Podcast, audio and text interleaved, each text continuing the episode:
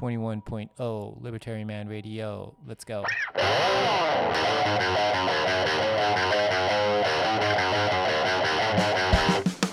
In the long run, we're all dead.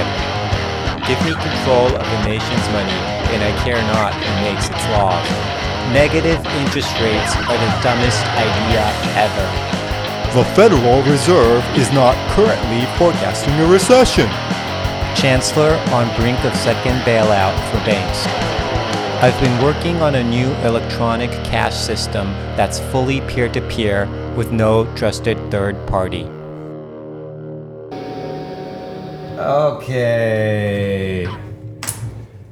Good morning, Bitcoiners. How's it going on this awesome Sunday afternoon? いかがお過ごしでしょうか、uh, えーリバタリマンラジオライブブローキャスト今日もリバタリマンスタジオから、uh, 生配信で、えーお届けしようと思っているんですけれども皆さんご機嫌は、uh, How's it going?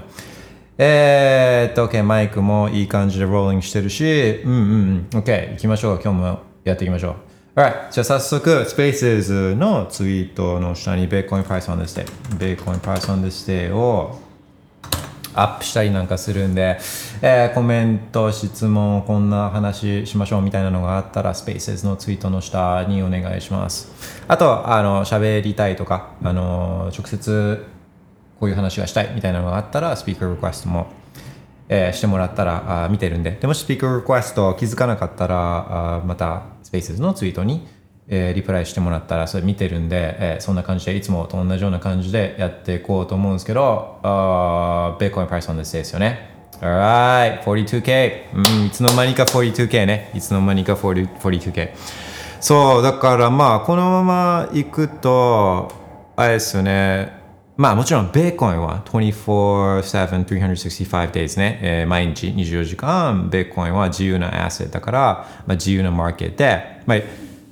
そう、世界に残された、もう本当最後の自由なマーケット、ベーコインのマーケットで、他のマーケットってもう規制ぐるぐるがんじがらめにされてて、で、まあもう国が金融緩和とかね、国債買いまくったりとか、ETF 買いまくったりとか、まあ、そんなようなことやってるから、まあ本当全然自由な市場って世の中に存在しないけど、あの、まあそれに近いのが唯一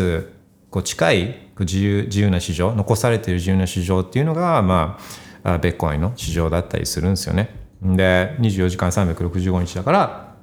当然今この瞬間日曜日のお昼お昼までもベッコインというのは自由なマーケットで、えートレードされてるけど、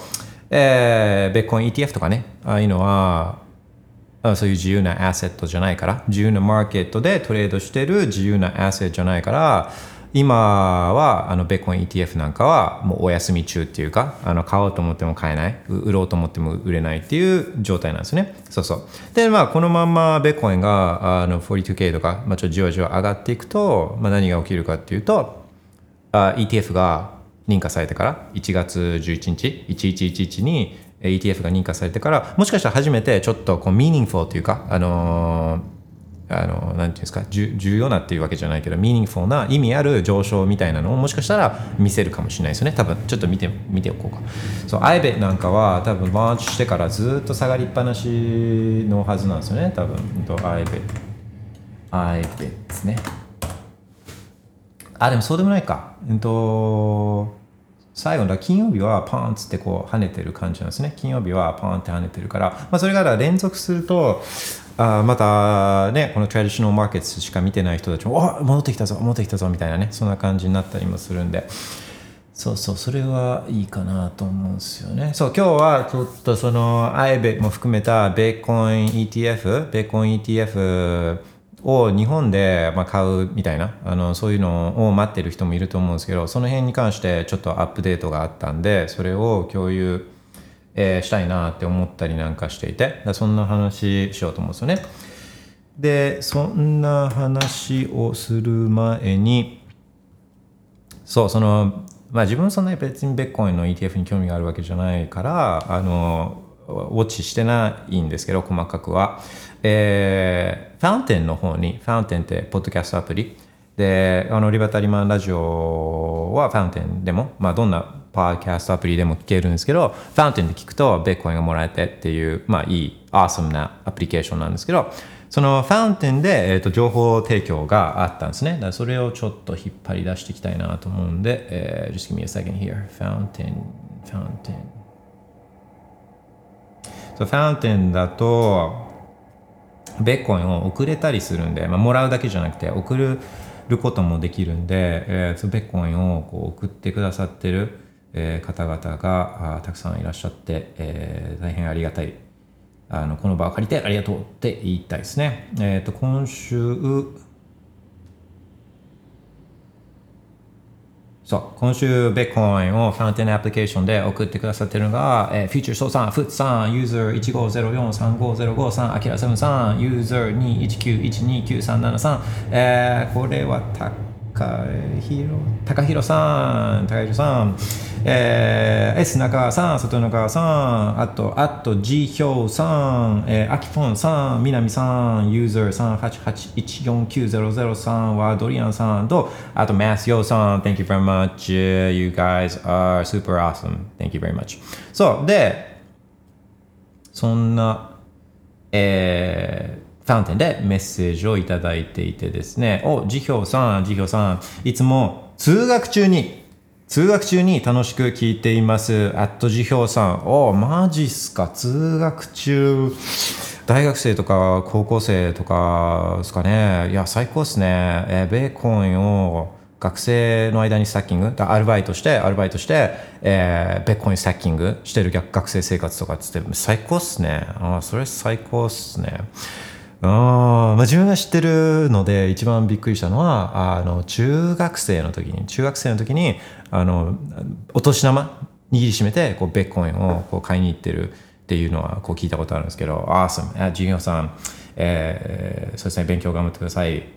えーと、あとブーストありがとうございます。えー、で、マスヨさん、マスヨさんね、マスヨさんが、えー、いつも楽しくリバタリマンラジオを聞きながら歩いています。お散歩中の音もあ嬉しいです。OK、えー。ありがとうございます。で、SBI 証券がベーコン ETF 採用不可とアナウンスしていますね。つって、NISA でベーコン ETF を買える日は通そうでしょうかっていうことで、のリンクを送ってくださってるんですね。だこのリンクをちょっとコピーうまくして貼れるかな。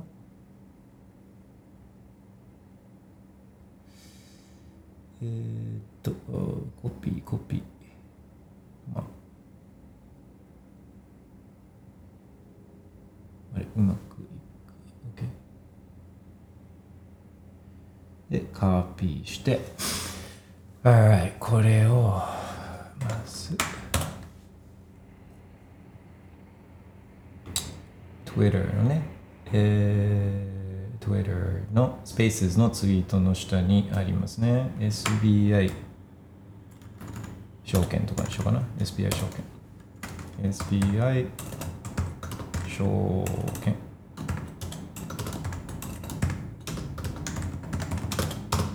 オッケー。じゃあ SBI 証券というリンクをスペースのツイートの下に貼ったのでそれをちょっと見てもらって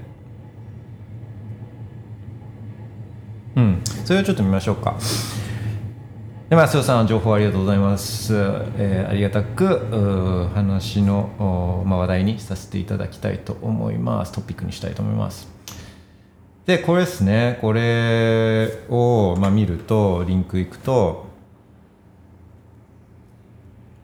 ベーコン ETF に関してダダーンっつって載っていて SEC が1月10日に代表的な暗号資産であるベーコンを運用対象とする上場投資信託 ETF11 本を承認すると発表したことを受け大変多くのお客様より同銘柄の取り扱いリクエストをいただいております。ね、言ったでしょ。え、これね、これ、あれっすよ。こんなんないからね。こんなのないから。えっ、ー、と、これどれでしたっけ？えー、っと、どのエピソードだったかな？あの、リバタリマンラジオパーキャストでもですね、これ、いつのやつだったかな？えー、どれだったっけな？39とか40とか39とかかな。エピソード39ベッコン ETF アメリカで承認でとかその38うんまあそうですね。39とかかな。で多分こんなような話したと思うんですよ。だからその SBI の人たちがこうリクエストがバンバン来たら「あの先輩とんでもない数のリクエストが来てるんですけどこれ何ですか?」みたいなね。その部署の人たちが大慌てしちゃうみたいな話したと思うんですよね。いやこれそう。あもう最高っすね。これね。え、大変多くのお客様より同銘柄の取り扱いリクエストをいいております。この部署設立以来のもう大慌てっすよ。ふわっつって。OK えー、当社を含む日本国内の証券会社で取り扱うにあたっては金融庁に、外国投資信託に関する届け出が出された ATF であることが法令により定められております同 ETF は2024年1月22日現在外国投資信託に関する届け出が行われておりません。ね、当社ではこれらの ETF に関して届け出が行われたことが確認できましたら速やかに取り扱いの可否を検討いたしますとあるんですよね。そうでこれ、そう、これもなんか、いつかのスペースで言ったと思うんですけど、こうリクエストをまず出すと、リクエストをまず出して、でも、場合によっては、この申請状況みたいな、ペーパーワーク次第、ドキュメンテーション次第で、こうできない場合もあるみたいなね、あのそういう話をした記憶がちょっとあるんですけど、あのー、これまさにこれなんですよ。これって、その発行体側で、えー、この日本サイドでねこの外国投資信託に関する届け出っていうのを、まあ、しなきゃいけない。でしたからじゃあでしてからじゃあ SBI の中で、うん、とこれは取り扱い OK かどうかっつってダメかどうかっていうののこのプロセス審査プロセスにまあ入るっつって。いうかまだ無理。100%無理ってなったわけじゃないんですよこれ。100%無理ってなったわけじゃないね。で、えー、っとなのでこれは、うん、とその自分たちが買いたい ETF ね、うんとまあ、バークワークだったら IBIT えー、自分がちょっとひいきしてるのは、フィデリティね。フィデリティと、あと、ビットワイズね。この間、エピソード、リバタリマナジョエピソード44で話したこのビットワイズね。ビットワイズさんなんかは、まあちょっと、ひいきしたいじゃないですか。だそうすると、この、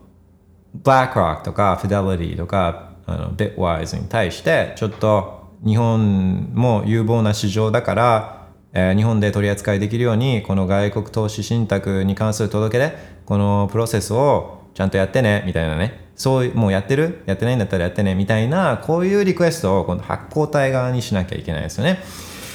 で、えー、まあやりましょうよ。ね、別にやって何か損するわけでもないし別に時間もすぐできるんで、うん、とこれをリクエストしましょうよって話なんですよね。だからこれで動いたわけじゃないですか SBI みんなが欲しいから、まあ、誰かがね誰かがリクエストしてくれるだろうじゃなくてみんな多分あのあの自分も共有したリンクとか言ってこのティッカーのこれ取り扱いしてほしいんだけどっていうのを言ったと思うんですよね。言った人もいると思うんですよ。こうこういうことですよ。いや欲しいんだったら自分の手で手に入れる、まあ、これがだからあの自分の運命は自分でコントロールするっていうかね他の人にやってもらうことを待つんじゃなくて自分が欲しいんだったら自分が積極的に動いて手に入れるっていうことですよね。それが面倒くさいんだったらあの、まあ、とかいろいろ時間かかるんだったらまあそれはね他のことやってた方がいいわってなるけどこんなもんあのあっと BlackRock とか at Bitwise とか今自分からいや探しましょうね一緒にやりましょうそうあの探してツイートするだけでまずいんですよ、まあ、ツイートはまともに取り扱ってくれない場合もあるからだからまあツイートしてみんなでわーわー騒いであ日本も日本も欲しいんだみたいなふうに思わせてねまあ、日本とか、まあ、基本的にアウト・オブ・眼中なんで分かってないんですよ。あの日本のことはそんなに分かってないんですよ。あのこういうところなんかね。まあ、ワークワークとかは分かってるかもしれないけど、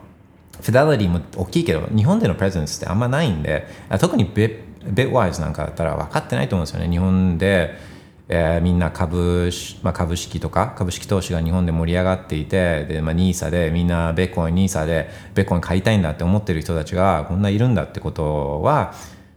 知らないんで、だからこれ言う言うんですね。だからまあまず Twitter でちょっと騒いで、で、その後、あのそれだとまともに取り扱ってくれない可能性があるから、あしたらメールで、メールとかの問い合わせフォームとかで送るっていう話なんですね。OK。そしたらもうちょっと送っちゃいましょう。えー、っとあ、その前にちょっと notification チェックしますね。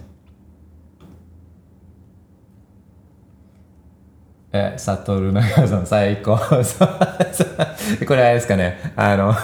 SBI 証券の？あのページ、多数のお問い合わせいただいております。ああ、最高っすよね。もうびっくりしてるんでしょ。あの、この、こういう部署はそんなに人数もいないんで、まあ、2, 2人とか定石と、あと部下とか、あまあ、事務やってる人だったら3人体制とか、派遣社員の3人体制とか、そんなんでやってんすよ。あの、まあ、3人もいないかもしれない。本当2人とか、そういう2人体制、2オペでこう回してるとかだと思うんですよね、なんとなく。で、それが、もうね、あの、めちゃくちゃ問い合わせ来てます、みたいなね。ああ、さばききれませんみたいな。何ですか、このアイビットって、みたいな。え、これ、ブルルルって何すか？何ですか、このティッカー、ふざけたティッカーシンボルは、みたいな。ああ、oh my gosh。ああ、最高ね。あ笑っちゃうよね。OK。えー、っと、じゃあ、うん、まあそうね、とりあえずちょっとこのライブ放送中にうまく作れるかどうかやってみましょうか。えー、っと、えー、なんですかね、えー、っと、Hey guys, hey guys, hey guys とかつって、Hey guys, uh, SBI, SBI, which is the largest brokerage uh, service in Japan has announced that uh, えっと is saying that we can't we uh, that they can't offer uh, your Bitcoin, uh, your sweet Bitcoin ETFs, ETFs, ETFs to Japanese investors because えっと、うん、な名前、何でしたっけ投資、えー外国投資信託に関わ関する届け出。Because 外国投資信託に関する届け出、えー英語訳はなんだろうなあ foreign foreign えー投資信託はまあ foreign えー foreign ETFs、uh, application concerning foreign ETFs とかかな application for foreign ETFs でいいか文字数制限あるからね hey guys, SBI, which is the largest brokerage service in Japan, is saying that they can't offer your sweet Bitcoin ETFs to Japanese investors because 外国投資信託に関する届け出 application for foreign ETFs uh, have not been, has not been, has not been submitted to the FSA ね、えー文字数制限、えーこれぐらいでいいかな えーっと A lot of Japanese are waiting とかだけど文字数文字数で、えーこれ多分ダメだな。ちょっと短くしていこう。でまず、えーっと宛先はうん BlackRock BlackRock のあれは I- ID というかあれは何でしょう、えー、BlackRock BlackRock Bitcoin えー、BlackRock BlackRock BlackRock Bitcoin はいらないかとりあえず BlackRock でいこうか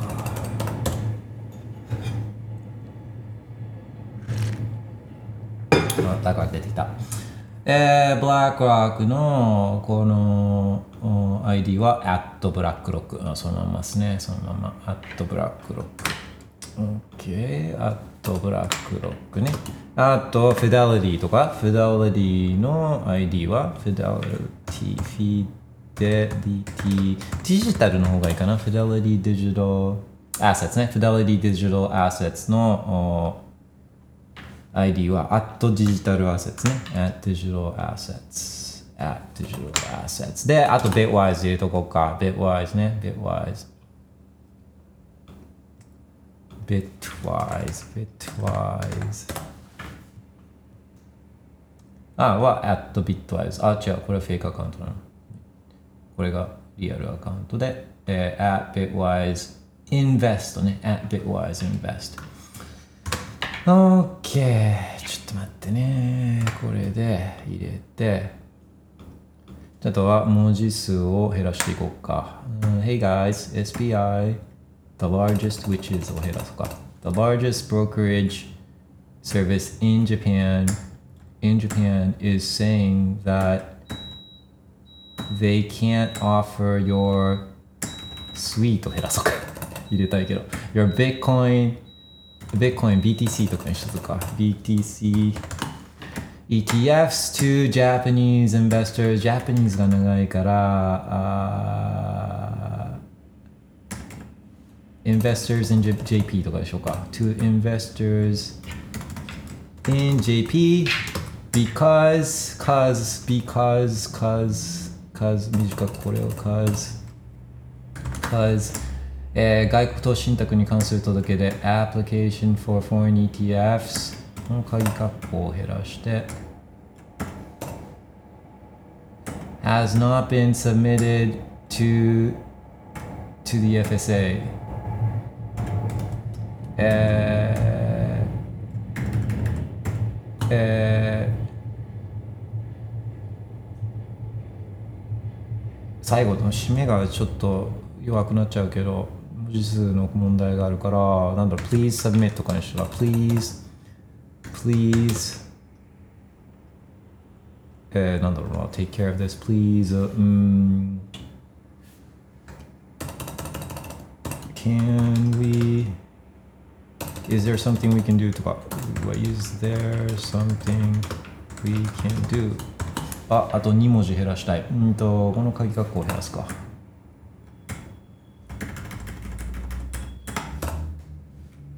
お OK これでぴったり文字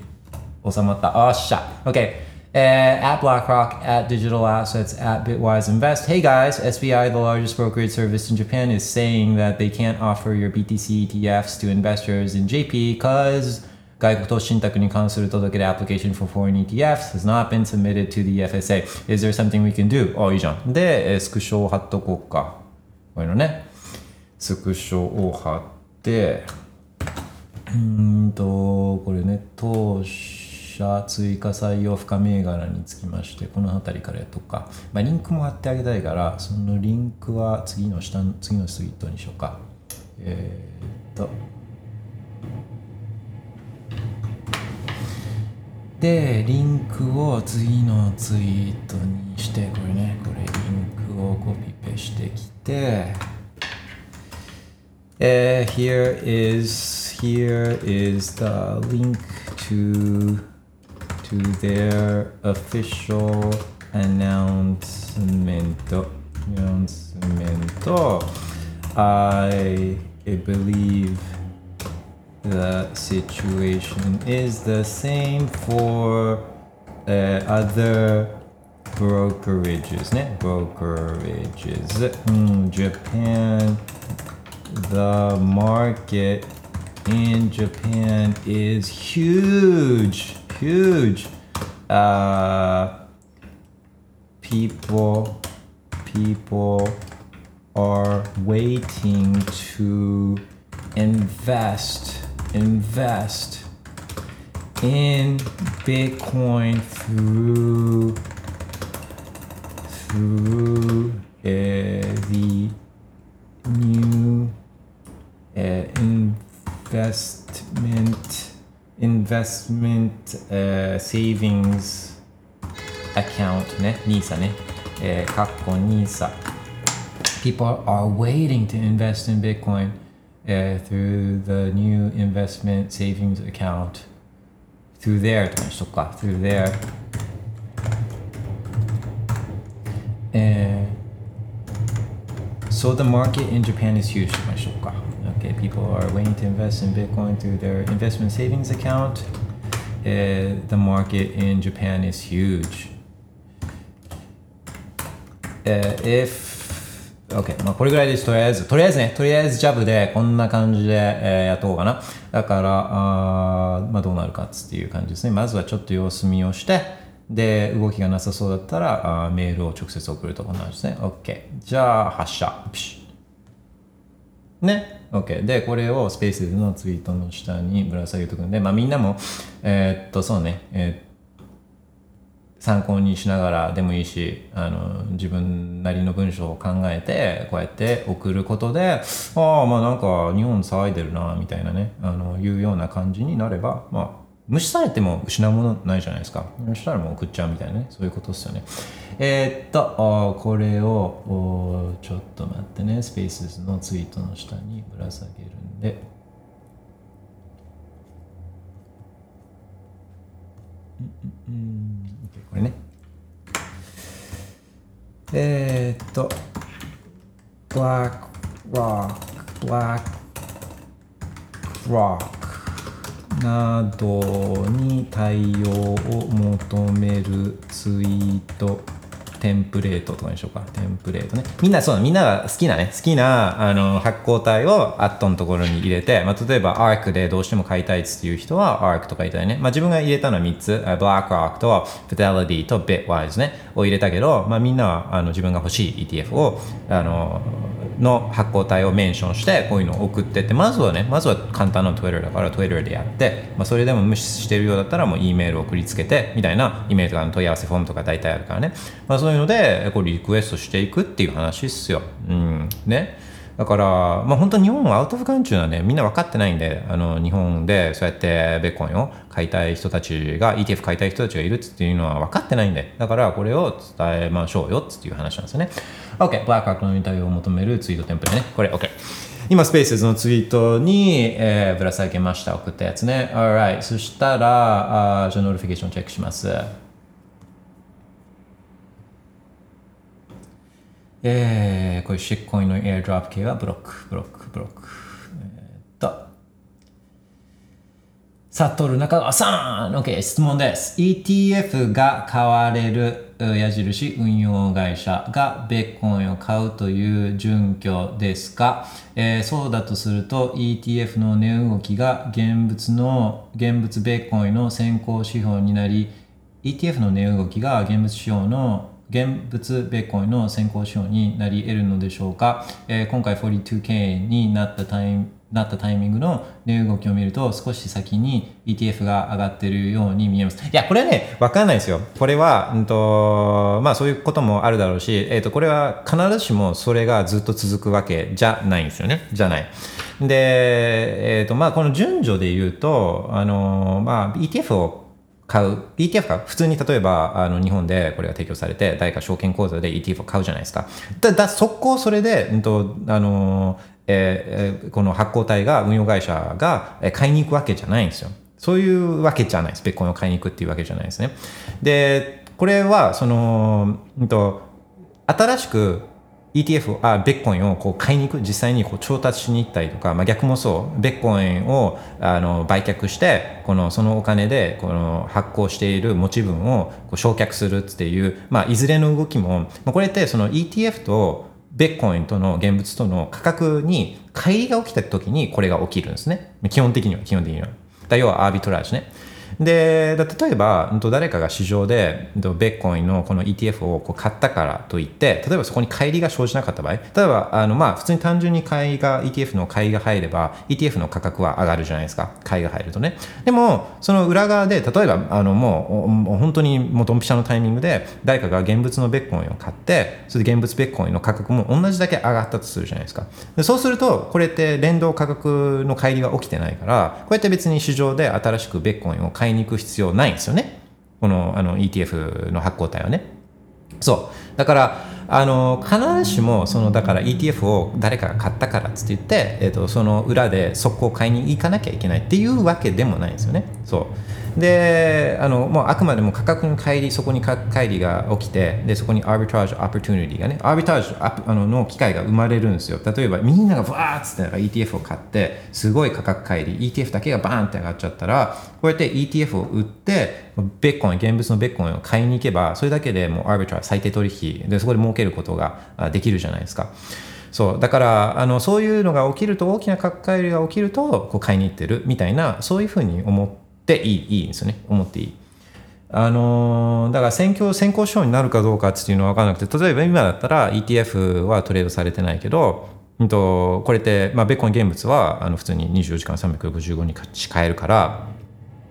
あのマーケットがオープンしたら例えばこの ETF をあこの値動き週末の値動きを見て、えーあじゃあ ETF 買わなきゃっつってあの ETF 買いたいベッコン欲しいって思う機関投資家がいるって思うんだったらそれって普通みんな何やるやるかっていうとこの現物市場でベッコン買うわけじゃないですか。うん、だかそうすると現物市場があの、まあ、そういう意味で先行こう資本にもしかしたらなったりするかもしれないしだからこれこれどっちが先どっちが後とかっていうのは、まあ、あの非常に難しい。で、まあ、一方通行じゃないっていうことですね。一方通行じゃない。で、まあ、トレンドは結構生まれやすかったりするから、まあ、ちょっとそういうトレンドを分析してみてあのあ今このタイミングだとあの例えば ETF が先行指標になってるなみたいなそういう分析とかはあると思うんですけどね。そういう傾向はね。でそういう傾向が出てたとしても、まあ、それを発見する人が多くなっていけばその傾向も消えてったりするから。だからまあそれはねちょっと何とも言えないっていう感じですねまあでもそういうのを見つけてまだみんなが気づいてない傾向を見つければそれで、えー、そ一定期間は稼ぐことができるっていうそういう話ですねうんうんそうねあーそうね OK, OK, okay. Crypto, cryptographile on. I'll start DCing. I'll start DCing the first Bitcoin ETF to come to the Japanese market. 最高。クリプトグファイルさん最高。そうそうそうそう。そう最初に来たやつを俺は買ってくぜっつってね。あのクリプトグファイルさん言ってて。そうそうその通り。いやこれいいんすよ。おこれいいこういうのこういう煽りがもう向こうのやつらも うのケツに火をつけるんであーアーサム最高 OK えー、ウケんなマジでこれいいなこれリツイートしとこう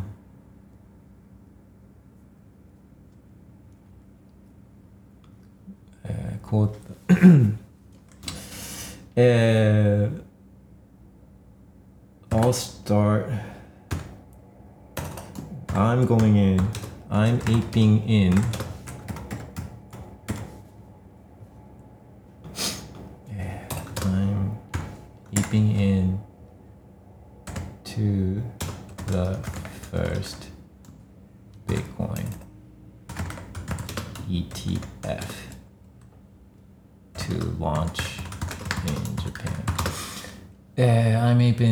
Hope that to be. I hope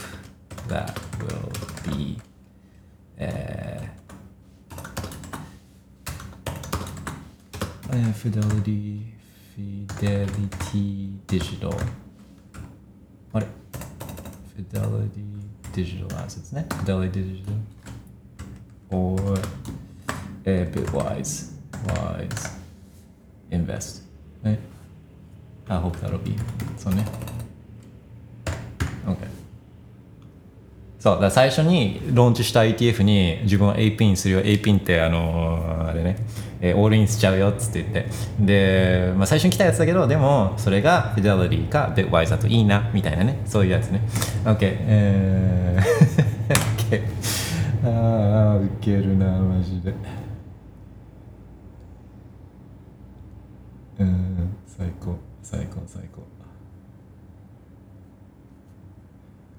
オッケーオッケーオッケーオッケーね。これこれね。後でみんなもねちょっとあの好きなやつカスタマイズして。これこれブローアップしたら面白いですね。これでバーンってみんな乗っかってきたらまあそれはちょっとまあねででこれを、うんとね、出したからといってこの外国しんあ投資信託に関する届け出をしたからあの下からこれがトレードされるかどうかっていうわけじゃないんですよね、まあ、まだハードルあるけどでもだからって別に何もしなかったらもう絶対ダメなんで、まあ、こうやって動いて動かして動かしていけばいいじゃないですか。だからこの運命は自分でコントロールするっていうことですよね。まこういうことなんでね。OK、えー、と、しげるみなみさん、ETF が日本で取り扱われるかどうかについて世間話がしたいです。マイクリクエストをしてもいいですか？もちろんです。えっ、と、ただ、ギミオモメね。ちょっと待ってね。えっ、と、I'll be back in one minute なので、えっと、これでも、Know your enemy!「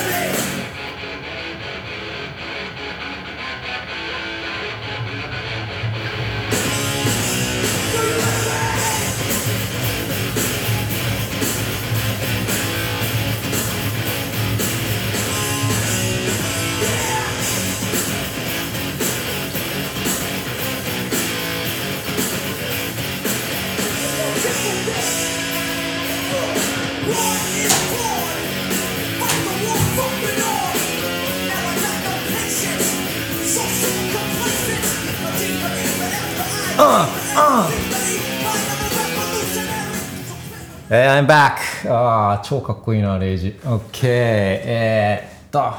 と、なんでいきなりレイジかっつっていう話もあるんですけど、Rage Against the Machine ね。なんでいきなり Rage Against the Machine って、あの、昨日あそこ行ったんですよ。この新しくオープンした、あの、麻布大ヒルズ、あの、超でっかいビルあるじゃないですか。Oh my god。そのその中にラーメン屋さんがあるんですけど、そのラーメン屋さん、が、えー、と1杯なノーマルラーメンですよノーマルラーメンっていうかその一番デフォルトのそそこのデフォルトラーメンおすすめラーメンのが1杯、えー2000円ですよ2000円ねついにラーメンも2000円時代に突入してああ、うん、もうハイパーインフレーションじゃないですかね。ああ、まあなんかそんなふうに。ただね、でそうそう、それで、あ、Rage Against the Machine、あ、そうだ、最高だよな、Rage Against the Machine とか思い出して。そう、レイジ最高ね。Alright、えっと、じゃあ、しげるみなみさんをお呼びしたいと思います。えー、っと、えー、at a speaker、そう、しげるみなみさん、えー、ご都合良いタイミングでスピークアップお願いします。それまでつないでます。Alright。OK。えー、っと、本当ご都合ご都合いいタイミングで OK なんで、よろしくお願いします。おーもしもし、おはようございます。ございます。お世話になってます。お世話になっております。How's it going? えっと、ビットコイン ETF のお話をされていて、あ、そうそうそうそう。あえっと、ごめんなさい、私途中から聞いていたので、ちょっと聞き落としちゃったところがあるかもしれないんですが、はいはい。えっと、私はあの日本で扱われるのは結構先なのかなって予想してるんですよ。はい、えっと、あの、ちょっとあの、き記事を書いたんですよ、ちょうど。はいはいあのビットコイン ETF が日本で買える日は来るのかっていうのを書いたので、ちょっとあの送らせてもらいますね。あ、お願いします。もうアップされてるんですか？あ、はい、公開はしてるんですけど、ナイス。えー、ビットコイン図鑑ですよね。ビットコイン図鑑 .com。皆さん、ビットコイン図鑑 .com。あ、ちょ ちょっと今、あのうまく出てこなかったらもう一回もう一回。えー、ビットコイン図鑑 .com。えー、よろしくお願いします。ありがとうございます。あ、えっと今リンクを送ったんですが、はい。とその記事の割と冒頭に書いたんですけど、はい。金融庁の、えー、と ETF に対する見解が、えー、と現時点ではビットコイン ETF の蘇生販売は難しいという感じななのかなと思っていてうんうんうんうんうんうんうんあすごい情報量。ナイス。えー、2019年ぐらいにその出した見解が今も続いてるのかなっていう思ってるんですよ。そう、これ、あの、自分もこれ見たことあるんですけど、うん、で、えっ、と、まあまあ、えー一つちょっと思ったのは、あ、あもし、そう、あの、知ってたら、僕ちょっと分かんなかったのが、えーこの ETF 自体が投資信託等である場合っていうのがあって、でこれがちょっとその等投資信託等がまずな何なのかっていうのがあのちょっと分かんなくて。で例えば日本だとその投資信まあまああのそう投投資信託とで投資信託っていうのもあるけど ETF っていうのもあって日本だと。でまあ似てるんだけどなんかこう一応違うくくりになってるじゃないですか日本だと。でだからこの投資信託等がまあ広いから、まあ、多分 ETF とかも入っちゃうのかなとは思うんですけどそそこがはっきり自分はちょっと分かんなくてなんかはっきりと。だから、まあ確かにまあこれ広く読めばなんかダメっぽいなっていうのはまあもちろん思ってたんですよね。自分も見て思ってたんですけど、うんと、まずこのちょっと投資信託等がわからない。で、あとアメリカ、まあいい、あの、あれなんですよ、あの今出てるこの11個だ、あ、9個か、9個のベコン ETF も、その、そのストラクチャーも、またこれ、E- ETF、他の株式の ETF とは違うストラクチャーしてるんですね。まあ、あの、ゲンスラーとかも ETP って言ってましたけど、その、あの、ET、まあ、Exchange Traded, Traded Product って言ってて、で、そうそう。だまあ、株式とかを保有しているあの ETF とまたちょっとこのストラクチャーが違うんですよ。で、この根拠法にしてる、えー法律っていうのも、と大体のあのそういった株式とかね、あのナスダックとか S&P とかの株式を保有している ETF は、えー、と1933の Securities Act って言って、そのその すごい古い法律、1933年とかのそのあのあの証券法の法律とかを、えー根拠法にして作られてるんですけど、あの ETP はあの持ってるのはコモディティとかだから、あのそういうまたその証券法のそのそのそれを根拠法にしてないんですよね。とか、で、まあ、その辺がもう本当複雑で、えーだからもうそう、この投資信託等に、えーここに入るのかどうか、あがどうかがちょっと分かんなかった。な入りそうだけど、入りそうだけど。そう。で、えっ、と、確かに、えっ、と、その通り、まあ、もし入るんだとすると、まあ、これがあるから難しそうだなっていうのは、まあ、それは自分も思ってるんですけど、うんと、うん。るのは大事ですよね。そう、動くのが大事。動くのが大事で、だ、だ、だ、ああ、ダメなんじゃんって思っても、これって、うんと、全然投資家保護に、これって寄与してないんですよね。例えば、あベッコインって、えー人類史上最も優れた、あパフォーまあ、優れた、えーお金の形だし、もう最も大事な革命の一つっていうか、発明の一つだし、で、単純にパフォーマンスっていうか、投資家保護の観点からも、これを、あベッコインを持った人っていうのは、まあ、ベッコインで史上最強のリターンを、あの、長期にわたって、えーパフォーマンス出してるアセットなんで、えーそれにそれをそれに安全な形でアクセスできない、えーようにすることって、まあ、当然ですけど投資家保護にあのし資さないんですよね。で一方でその普通に証券口座で買えるあのベッコンあベッコンじゃなくて普通にブルー ETF とかベア ETF とかってレバレッジかけたね3倍2倍レバレッジとかかけたようなそういうギャンブル商品。で持ってるだけでどんどんどんどん損していくんですね投資家ね。でそうそういうギャンブル性の高いものだなんかはこう認可してるじゃないですか、まあ、認可されて取れあの普通に日本の証券口座で買えたりするんで。だからまあそそもそもがおかしいからだからそれはあのうんあの声を上げていこうよっていうことだと思うんですよね。そう。でもでもまあ確かにもしこの中にこの投資信託等にこのベコン ETF たちも入るんだったら、まあ、仮に外国投資信託の届け出みたいなのをこう出したからといってすぐに、えー日本の証券会社が取り扱えないっていうのは、まあ、自分もそれはもしこれに当てはまるんだったらそうかなっていうふうには思うんですよね、まあ、最低でも。最低でも1年とか、まあ、来来年今年法律みたいな、まあ、そういうガイダンスとかを変えて、うん、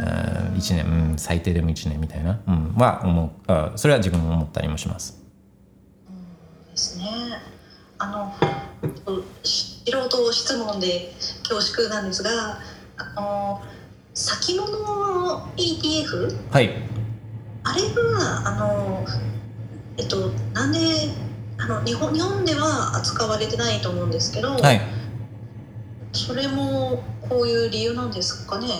あえっ、とねあれはあそうプロシェージのあのああれテッカーシンボルどう忘れちゃった。えっ、とプロシェージ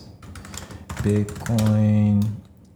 ストラテジー ETF ね。えっ、と、BITO か。BITO だね。BITO と、あとインバースが BITI ね。BITO と BITI。で、えっ、と、あれに関しては、あの、今回のやつってもうこれ傑作じゃないですか。ベッコン ETF に関して多数の問い合わせをいただいており、つって、もうマジで傑作なんですけど、本当受けるんですけど、えっ、と、あの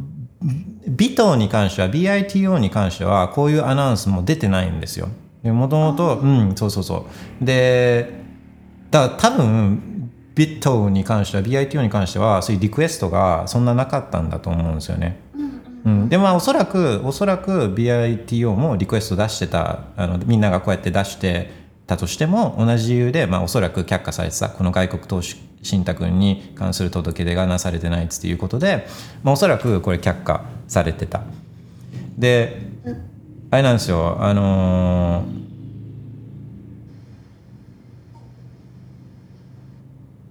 例えばあのあごめんなさい。そうそうちょっとあのあれ名前がど忘れしてあの出てこなかったんですけど例えばすごい人気がある ARK ARK のファンドなんかもあのこの同じ理由外国投資信託に関する届け出がなされてないっていうので ARK もあの買えないですよね。ARK ってあのキャティ・ウッドのところね、あれも買えないですよね。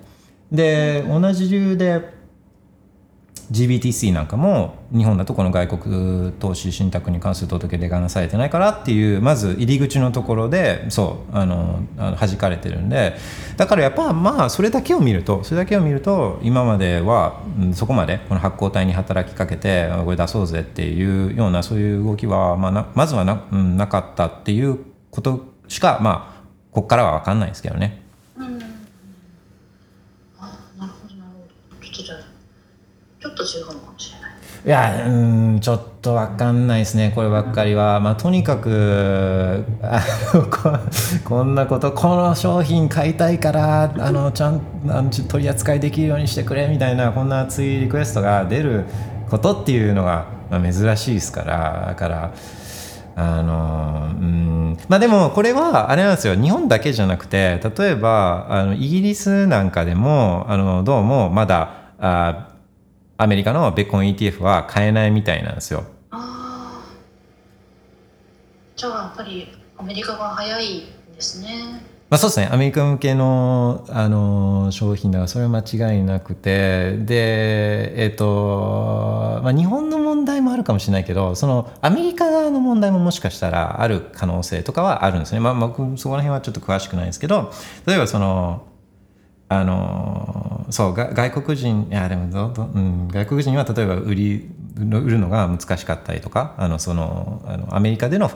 法規制上難しかったりっていうのももしかしたらあるかもしれないから、まあ、それでも分かんないんででそれを一個一個、まあ、自分たちが自分たち我々我々あの us us us we が we がこう調べてえー行くよりは、まあ、こんなのちょっとこれこのプロセス進めてよとかっつって向こうにやらせた方がまあ確かだしいいいいじゃないですか。だからそうそう自分で調べるよりはもうあの動いてねっていうアプローチを、まあ、自分は取ってるんですけどね。うんうん。うんそうですね。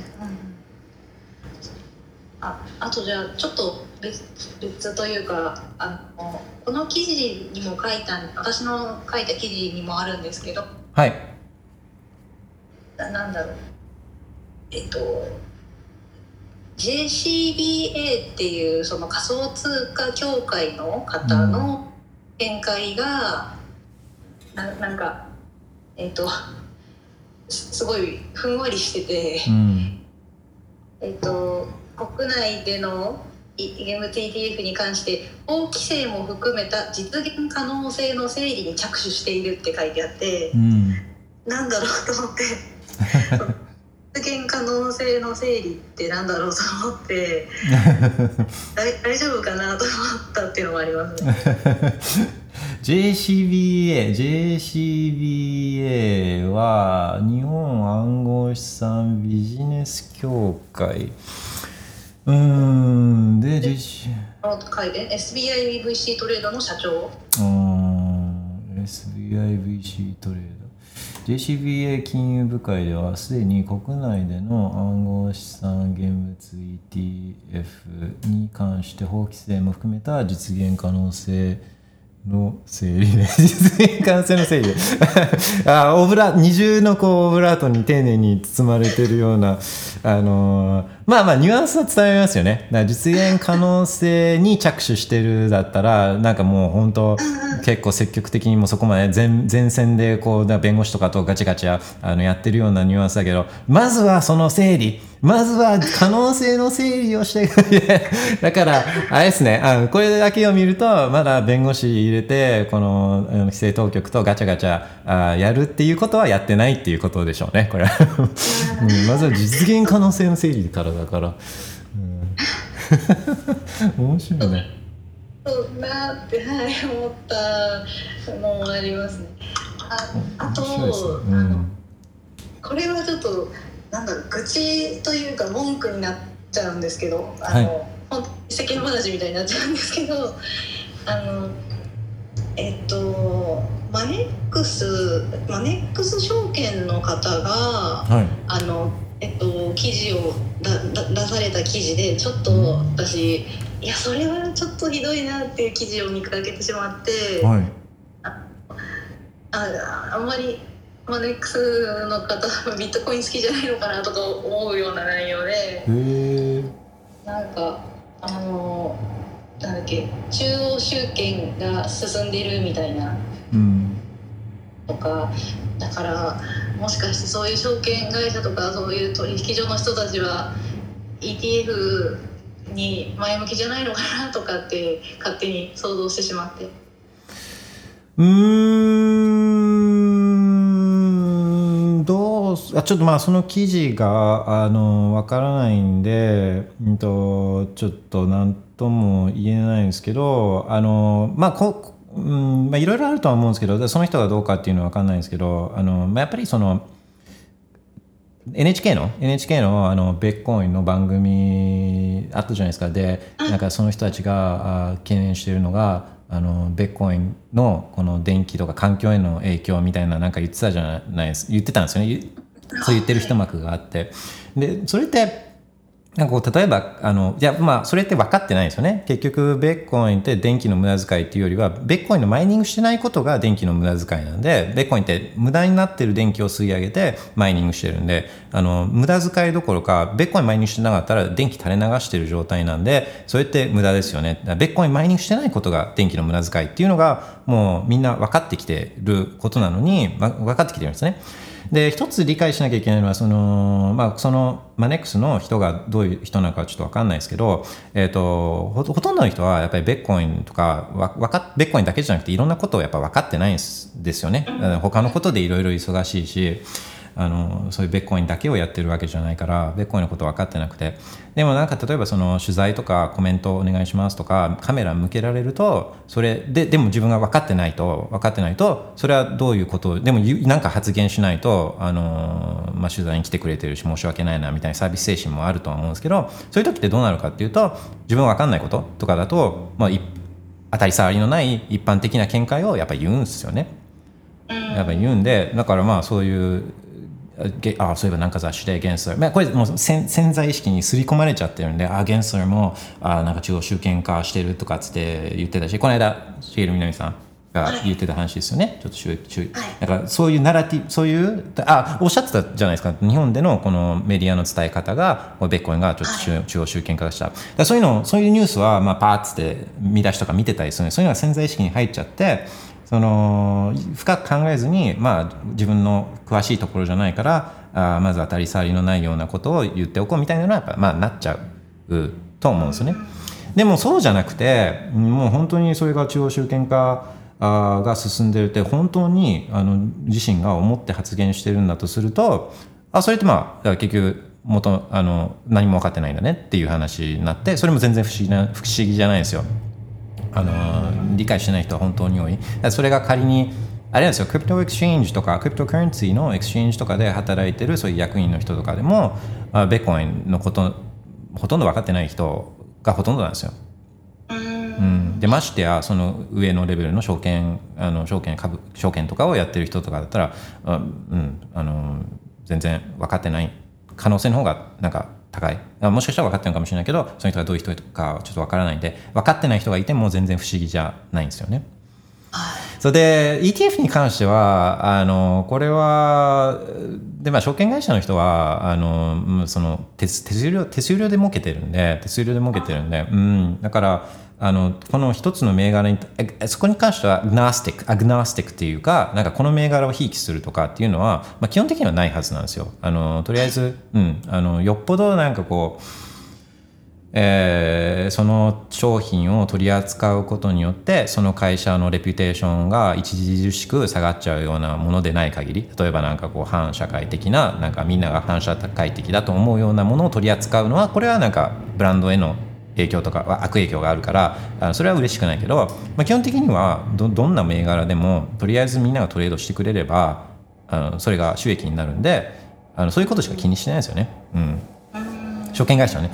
で、まあまあまあ、そうですね。まあ、マネックスの中でも、コインチェックなんかは、まあ全然ちっちゃいでしょうから、その収益への貢献という意味では。ETF ができちゃうと、その、まあ、ETF が提供されるようになっちゃうと、この exchange取引所？取引所は、これはたまったもんじゃないとは思うんですよね。そっちに行くから、あの ETF にみんな行くから、で、取引所の利益とかも、あの収益とかも、まあ、基本的にベッコインのこの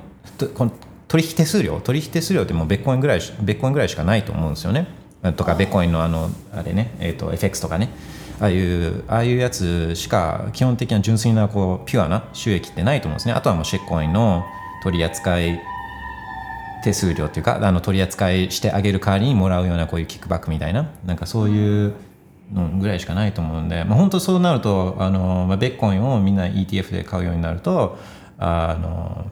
まあ、本当にシェッコインに手を染めないとあの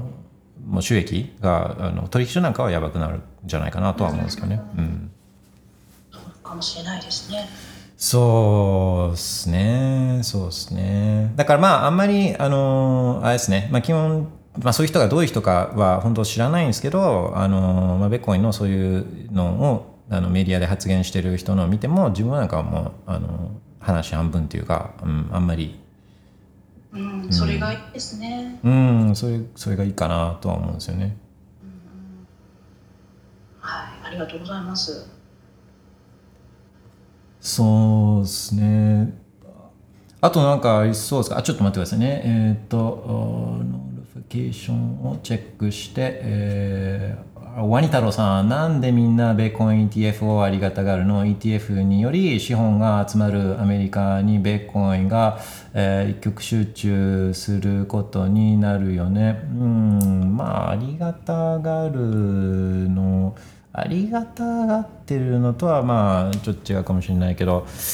うんまあもちろんもちろんあのベッコインを自分のあのワーレットで自分のコーカーで保管しているベッコインがあのもちろん一番いいし、えーそれは一貫してみんな思ってると思うんですね。みんな思ってる、えー中にはでもでもじゃあそのセカンドベスト以降セカンドベスト以降を全部切り捨てるのかっていうことだとは思うんですよねでっていうのもうんとまあ、じゃあそういったサーフカスティでベッコインを、まあ、持てない人とかあの持つことを望んでない人たちに何もオプションを与え与えないのがじゃあセカンドベスト以降ねこれは一番のベストな状状況じゃないから最善じゃないから最善以外は全部切り捨てるのかっていうアプローチかあことなのかなとは思うんですよね。だからまああのベストじゃないけど自分でカスティしてるベッコインじゃないけどでも自分持ってるすでに持ってる証券口座とかでなんかあんま何も考えずに買え買うことによってこのベッコインがあののあのこう知識とかベッコインのことを知ってる人が広まっていくというかベッコインに関心がある人がこういう自由でオープンで規約ができないインフレできない誰にも略絶できないお金っていうそうアイディアが広まっていくことはいいことなんじゃないのって自分は思うんですよね。だそういう意味で ETF はありがたがるってわけじゃないけどあの最セカンドベストなセカンドベストかまあ third ベストかは分かんないけど最善じゃないかもしれないけどベッコインが広まることになんか寄与するようなものっていうのは基本的にはまあいいんじゃないの？だ自分は思うんですよね。うん。えー、OK 旅行好きさん都内でうなぎ。おうなぎね。OKOK これはじゃあちょっと取っとこう。えー、alright 重みなみさんあと何か今日はありそうでしょうか？い今の意見にちょっとあなるほどなって思って聞いてたんですけどそれだけ喋っていいですか？Of course. お願いします。えっとあの ETF のカストディにビットコインが集まるよなっていうのは思っててあのコインベースですよね。えっとうん。これは確かにちょっと不安にはなるんですけどあの今後それをあのもっと分散するのかなっていうのはあのリバタリマンさんはどう思いますかね？ああの今み、まあ、あのこの状態が続くのかなって思いますか？コインベース一極集中ですか？はい。あー OK でこれ今そのリクさんリクさんからあの ETF で買えるようになったら税制面 GAX リスクも考えると ETF で買いたい。でも本来のベッドコの趣旨からすると外れるので悩ましい。そうそう。でちょっと関連すると思うんですよね。税制面はそのこれはその通り。あ普通にベーコンの現物とかだったらあのマックスねマックスねすんごい稼いだ場合ね5000万とかもっと以上稼いだ場合はあ55%取られるに対して、えーまあ、もしね、えっと、ETF で、えー分離課税に持ってき、うん、がの対象になるんだったらあ20%パーセントで済むからじゃあいっぱい略奪されるのと、えー少なく略奪されるんだったら、まあ、略奪されること自体がおかしいと思う。だから税金がおかしいと思うけど、まあ、それは少ない方が、まあ、もちろんいい。自分の時間それだけ残るから。だからいいと思うんで税制面は、まあ、いいと思うんですね。だから GOX リスクは GOX リスクはえ南さんが重南さんが言ってるように、まあ、コインベースに置いてあるんでコインベースの GOX リスクはこれは別にコインベースにでベッコインを持ってるのと、まあ、そういう意味で変わらないんで。だから、まあ、GOX, GOX リスクはあると思うんですよ。ETF GOX リスクっていうのは全然あると思うんで。あのただ、だから ETF 発行体、えーまあ、ベッビーとかそういう新しいところは置いといて、フェデリティとかブラックロックとかだったら、もう資産が、まあ、それ以外の資産がまあありすぎるんで、だからちょっとその今のまだベッコインのこの規模、ベッコイン ETF の規模、これ4万 BTC だ5万 BTC ぐらいの量だったら、仮に全部ゴックスしちゃったあのとしても、補填、何らかの形で補填するってことは、これはできると思うんですよね。あのうん、だから、コインベース、まあ、コインベース、うん、そうそう。だから、まあ、今の段階だったら、まあ、ETF がただ単純にどっかの変な exchange にビットコイン持ってるよりは、極リスクはあるんだけど、ただ、うん、まあ、ちょっと補填っていう意味でも、あの、少し安心かなっていうのは思うんですよね、ETF の方が。で、まあ、で本来のビットコインの趣旨からすると外れるので悩むしい。やこれは本当そう思う。これこれはその自由でどこにでも自由に送れるお金っていうそういうベッコインの恩恵はこのこれ ETF だと受けられないから。いやそれはその通りでね。その通り。だからまあもうん、だけど、まあ、ベッコインが自由の、あのを得るためのツールっていうことで考えると、まあ、そこって考えると、まあ、さっきの税金の例一つとっても55%この自分の時間が取られるのと20%時間を取られるんだったら、まあ、20%を取られるだけの方がまだ自自分の時間増えるから、まあ、それだけ自由が増えるっていうことも、まあ、っていうふうにも考えられるからでそれその恩恵を受けられるのはこう恵まれたあ国ね日本とかアメリカとかそういう恵まれた国に住んでるあの人たちに与えられたまあ ETF ってほとんど普通の人は買えないんであの本当恵まれたそう証券システムとかがあるようなねこうやって簡単に証券口座が作れるようなそういう国でしかこういうものっていうのは買えないんで。あのまあ、その恩恵をこう恵まれてる自分たちがそういうそういう恩恵の受け方を通じてこう自由を増やしていくっていうことにどうしても自分は反対できなくて。でもでもだからといって全部全部を ETF にしてたら GOX リスクとかあの6102リスクねもう全部差し押さえしますっていうリスクとかあの、まあ、あるんで。でベッコインの本来のこの最強な恩恵この自由で持ち運び可能なおあのお金のこの恩恵受けられないんで。だからだからちゃんとじベッコインは持ちましょうね。持った上で持った上で、えーそういったあの ETF とかもあの検討するのはいいんじゃないですかって思うんですよね。そうちょっとだそうそんな風に思うんですけどあのコインベースの一極集中はこれ、まあ、セキュリティなんですよねやっぱりセキュリティでうまくいってるものは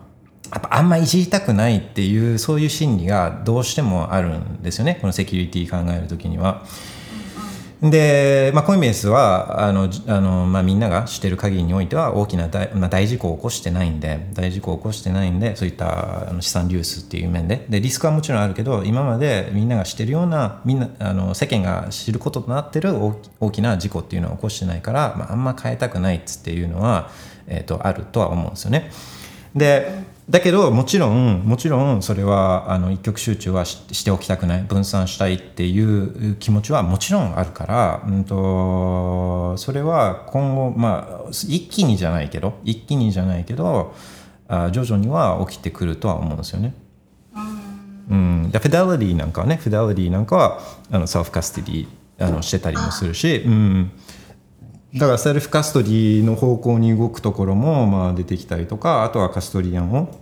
あの分散していくっていう動きは今後は出てくるけどうそんなに一気にっていうわけじゃないとは思うんですよね。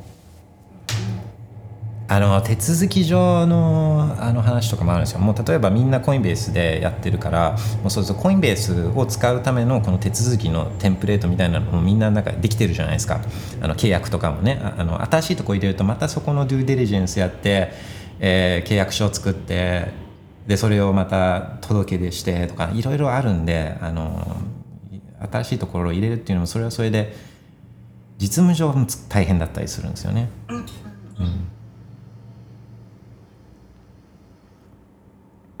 まあ、分散した方があのいいなとは思うんですけどね。そうですね。いやいいっすねあ。あと何かありそうでしょうか？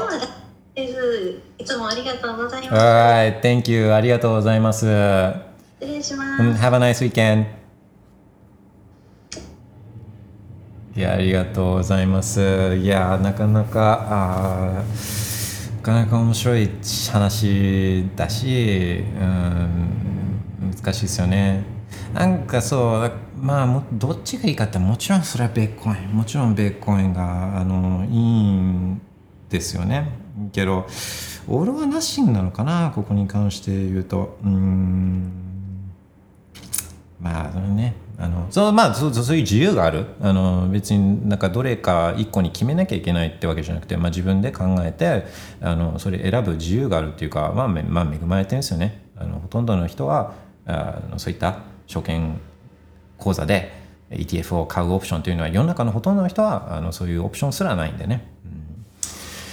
OK! え、っと、しげるみなりさんありがとうございました。旅行好きさん、都内でうなぎを食べる場合はおすすめの店はありますか？もしくはどうやっていいお店を探してますか？これはね、あるんですけど、あるんですけど、あのーそう教えたいけどあのーそうね。うーん。まあやっぱな何何段階かあってでまあこのここはすげえなっつっていうのはやっぱりまあああるあるんですよね。であのそうそういうそうねあのああってでね。でまああるはあるんですけどまず、まあ、どうやっていいお店を探してるかっていうところからいくとまあうなぎもねあのなんかいろんな種類があるんです、まあ、まず養殖と天然とか。でも必ずしもその天,、まあ、天然は珍しい。すごい天然は珍しくて。で天然、うんがだからじゃあまあ一番いいかっていうと、まあ、ね、値段も高いんですよね。天然とか直で、まあ、その大きさとかで、あのー行ってでそその時に、まあね、大体そこでさばいてくれるんですけど、まあ、その大きさとかによって値段決まったりもするんですけど、まあ、本当だから普通例えば高それなりのうなぎ屋さんに行ったらまたジョーが、まあ、ジョーとかねよく波とかジョーとか特上とかあれ量の量の違いね。うなぎの量の違いなんですけど。そうあまあ、例えば4000円とか5000円とかするところが天然とかだと今だといくらだろうまあ多分1年2年ぐらい前だと,、うん、と1万円とか大体うな重で、うん、と天然だったら1万円とかみたいなね。あのそんなような 2x ぐらいするんですよ。普通の養殖のいいやつに比べてね。そう。であの、まあ、必ずしもその天然がだからいいってわけじゃなくて、まあまあ、天然とその身の引き締まり方がやっぱちょっと違ったりとかねあのしたりとかして。で養殖とかでも、まあ、例えば今は多いのは浜松とかみんなあの思い浮かぶと思うんですけど今九州の方とかはもうすごい多くなってて九州のやつとかも美味しかったりするんですけどね。であのそういうでその養殖の中でもブランドうなぎとかがあったりしてで、まあ、坂東太郎ね。坂東太郎って利根川の別名坂東、まあ、利根川のうなぎが最高っつってね言われてて。でそのあの、まあ、利根川の別別名坂東太郎。で坂東太郎っていうブランドうなぎを作ってる会社があるんですけど坂東太郎その会社の直営店がのあれ有楽町にあるんですよ。有楽町。有楽町。名前なんだっけな。えちょっと待って。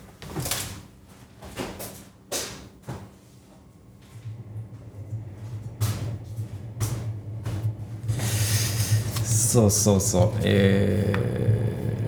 ー、っと有楽町にあるんですね。そのバンド太郎を作ってるところの直営店がね。でまああのそまあバンド太郎自体が美味しいがそこがだから自分のおすすめっていうわけでもないんですけどなんか行きやすい、うん、有楽町にもあるしアクセスもしやすい、まあ、店もすごいこうおしゃれな感じだし。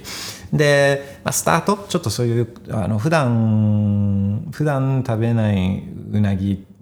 まあ普段とは違ううなぎみたいなのをこうスタートとしてはまああのいいいいのかなとかっていうふうには思ったりするんですけど、うん、とちょっとなんかスペシャルにね、まあ、結構高いからスペシャルな日にね。あの、having、having 記念に、having 記念にちょっと行くとか、なんかそんなのはいいと思うんですね。で、ちょっとまあ、おすすめしてるの、楽しいの、そこが楽しいのは、えっ、ー、と、関西風と関東風、こう、ちょっと、ちょっと焼いたような感じと、あと蒸したような感じね。あの焼いたような感じが関西風ね。で、ちょっと蒸してふわふわ柔らかいやつが、こう、関東風で言うと、えっと、それね、ハーフハーフじゃないけど、2人で行くと、そのハーフハーフで注文できるんですよ。そうすると2種類のちょっと味比べみたいなのができたりして、まあ、それはちょっと楽しいかな、つって思うんですよね。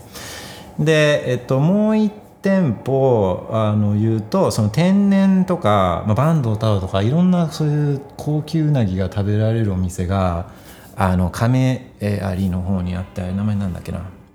あちょっと調べておきますね。あの一応調べておきます。まあそこは自分自分もあのうんそうね。色選べたりもするからそこなんかはいいと思うんですよね。うなぎね、えー、じゃあ自分のね一番のお気に入りはねもう少しだけ独り占めさせてください もうちょっとだけねえー、っと OKOK えー、横月さんリバタリマンさんの陽気な人柄や話し方があとても素敵です。Oh, thank you, thank you. なんかあの照れるな。陽気なね。OK, thank you. えー、自分もそんな風になれたらと思うのですが、えー、家にいる時とか休みの日はオフモードで全然違ったりしますか？あそうね。お、あのー、終わった瞬間すすんみたいなね。終わった瞬間すんみたいな。いやあのうんそうそうえーそれとも常に明るく陽気でしょうか、えー、これはあんた自分はオンオフみたいなのないんですよ。常にオンっていうかオフにしたくないっていうか、まあ、生きてる間はまあちょっとオンでいたいっていうか、うん、だからこう仕事とかでもあのよくあるじゃないですか。あのワークライフバランスとかオンオフモードみたいないやないんですね、まあ、常にオンっていうかワークライフバランスっていうか、まあ、常にライフワーク、ライフですよ、ライフ。だから別にワークも、ワークもライフの一部一部っていうかね、かそんなバランスいらないっていうか、ライフ一択、ライフにエイピンっていうか、ライフにオールインみたいな。とオフも、まあ、オフは別に寝る時で、だ寝寝るのはすごい重視してる。睡眠、枕高くしてっつってあの寝たいって気持ちよく寝たい。枕高いとってあの物理的に枕高くして寝るじゃなくて、あやつも首首凝っちゃうから、自分枕低い方がいいけど、まあ、例えば枕一つとっても、あの枕すごいこだわってたりとかね、あのするんですよね。でだからまあそうだオフオフはもう寝てる時でいいかなっていう感じ。で、ね、寝る睡眠はめちゃくちゃ重視してたりするんですけど、まあ、起きてる間は覚醒してる間覚醒してる間はまあもうオンすよオン。うんうんそうそうそう。いやありがとうございます。嬉しいな。えー、リクさん。私は給料が入るとすぐ現物ベーコンに投入するのですが、えー、周囲にものすごく白い目で見られます。あれ？白い目リバタリーマンさんはリアルの生活でもベーコンの話をされてますか？とねそうね。で、まあ自分がよく言ってるのは、まあ、ベーコインの話ね。ベーコインの話はどんどんしていいと思うんですけど、その自分のベーコインの話っていうのはやっぱあんましない方がいい。このいくら持ってるんだとかね。あの、そういうのはね、なんかしない方がいいんですよね。で、それは、まあ今はね、そういう持ってるベーコインのこの法定通貨建て金額とかが、まあ、あのそんなに別に言っても全然差し障りのない差し当たりのないような金額だからあの別に言ってたとしてもこれがまあね10倍とかあの100倍、まあ、10倍とか、えー、になった時のことをやっぱ考えなきゃいけないですね。ああなんかあの人なんかワンベッコン持ってるっつって言ったよとかねだからそうななるとよくないですよねそういうそういうのよくないんで。あのー、危ないですよ危ない。で危ないんで、えーそうね。あの自分のベッコイの話はしない方があのいいと自分は思ってるんですね。でベッコイの話をどんどんしてもよくよくて。だからまあこんな面白いものはこんな面白いものはないと自分は思ってるんでベッコイね。こんな面白いものはないと思ってるんでそれはやっぱ話しちゃう。ベッコイのことはね。だからあのリアルでもあのあのリアルでもうん、あのあの人はベコイン興味あるんだろうなみたいなのは、えーと、それはね出てると思うんですよね。で、まあ、だいだいぶ減りましたけどね。一番最初の方とかはこんなすごいもののもう話したくてしょうがなかったけど、まあ、今はあリバタリマンラジオがあるからうん、リバタリマンラジオがあるから、えー、そのベッコインの話したい欲求っていうのは、まあ、まあここでフル発散できてるから、うん、あとまあリバタリマン Twitter ね、リバタリマン Twitter とかリバタリマンのアストラがあるから、まあ、まあ、結構そこが、うん、ここあのそこそこに、うん、向けられてるからあんまりリアルで、えー、話すことっていうのは結構あのコントロール？だいぶ制御？制御できるようになったかなとは思うんですよね。だだけどあの、まあ、ベッコインだけベッコインってだからそうお金お金だから他の当然あのベッコインだけをバキュームで？ベッコインだけをこの他のものと孤立した状態で話すことって難しいじゃないですか。他のお金法定通貨の話にも当然なるからね。だからベッコインの話結局だから例えば為替とかの話ドルとか円とかのそういう相場とかの話とか、えーになったとしてもとか株とかの話になったとしてもいや結局ベッコインの話にななっちゃうんですよね。なっちゃうんですよ。でまあ、例えばどういうことかっていうと、いや、ドルと円どう思う？みたいな。いや、まあでも短期的にはちょっと円の振り戻し、円高傾向あるかもしれないけど、まあ、長期的には円は Layer 2シェックコインだから、えー USD、Layer 1の USD にやっぱ長期的にはなると思うよ。でも USD だってシェックコインっていうか、フェットがすりまくるだけなんだから、うんと、まあ結局的にはベッコインになると思うよ。みたいなね。とか、あ株何がいいと思うみたいな。それは、うん、まあやっぱりテックじゃないみたいな。あの、テックって今はコンピューターって思ってるかもしれない。コンピューターとかそういうチップとかね、そういうことを思ってるかもしれないけど、まあテックって、えちょっと前までは自動車だったし、その前は機関車だったし、常にこのあのそういう人類っていうのはテクノロジーのこの進進歩なんだよとかつっていうような話でだからやっぱテックなんじゃないとかつって言ってでチップチップで言うとあのまあエヌビディアとかいいけど、まあ、アームとかやっぱりいいよねアームアームいいよねとかつって言ってでまあ、アーム採用してるアップルなんかやっぱいいよねっつってアップルの AI このこの AI 全盛期に Siri なんかいけてないよねみたいなね。でもアップルがそんな Siri このまんましとくわけないじゃんっつってあアホな Siri なんて言われたあのアホなお Siri ってねこう言われたまんまで引き下がるはずがないじゃん。だからあ多分今年とかぐらいのタイミングにはこの大幅スーパー Siri みたいなね、えーハハードウェアもねハードウェア込みでなんかすごいこのあのスーパー Siri 搭載 iPhone とか MacBook とかあ出してくるんじゃないかな、まあ、Apple とかもいいと思うけどでも結局やっぱりそれって株株っていろんな要素ね。その経営陣とか競争相手とか。で株が上がってるのもこれってあのいや Quantitative Easing というかね。Easy Money のおかげで株上がってるだけだし、うん、だからまあ株 ARM とか Apple いいと思うけどでも、ベッコイン最強だよね。結局ね、ベッコインの話に、やっぱりなってていくんですよね。だそんな感じで、あの、自分は、そうですね、ついつい、ついつい気をつけて、ああ、今日はベッコイの話は絶対すんのやめとこう、とかって思ってても、思っててもね、なんかなっちゃうんですよ、ベッコイの話に。そう、その癖はね、直したい。うん、本当に。OK。えー、旅行好き、あ、そうね。で、えっ、とね、いや、もう自分もそうっすよ。いや、もう歯磨きみたいなもんっつって言ってたんで、もう毎日バイベコイン、あの毎日バイベコイン。そとりあえずもうあのバイベコインあ、朝歯磨きするような感じでもうバイベコインっつって、まあ自分も思ってたんで、いや、もう全然、えっ、と、白い目で見られるのも、あのーそういう人が多ければ多いほどまだあまだ全然早いんだっていうそういうインディケーターですよね。まだ早いんだぜインディケーター。で周りの人たちもあみんなやってるよとかってなったらもう歯磨歯磨きになっちゃうんででそうすると、まあ、それはいいんですよ。いいこと。ビットコインの価格が安定してくるっていうのはそれはまたいいことなんで。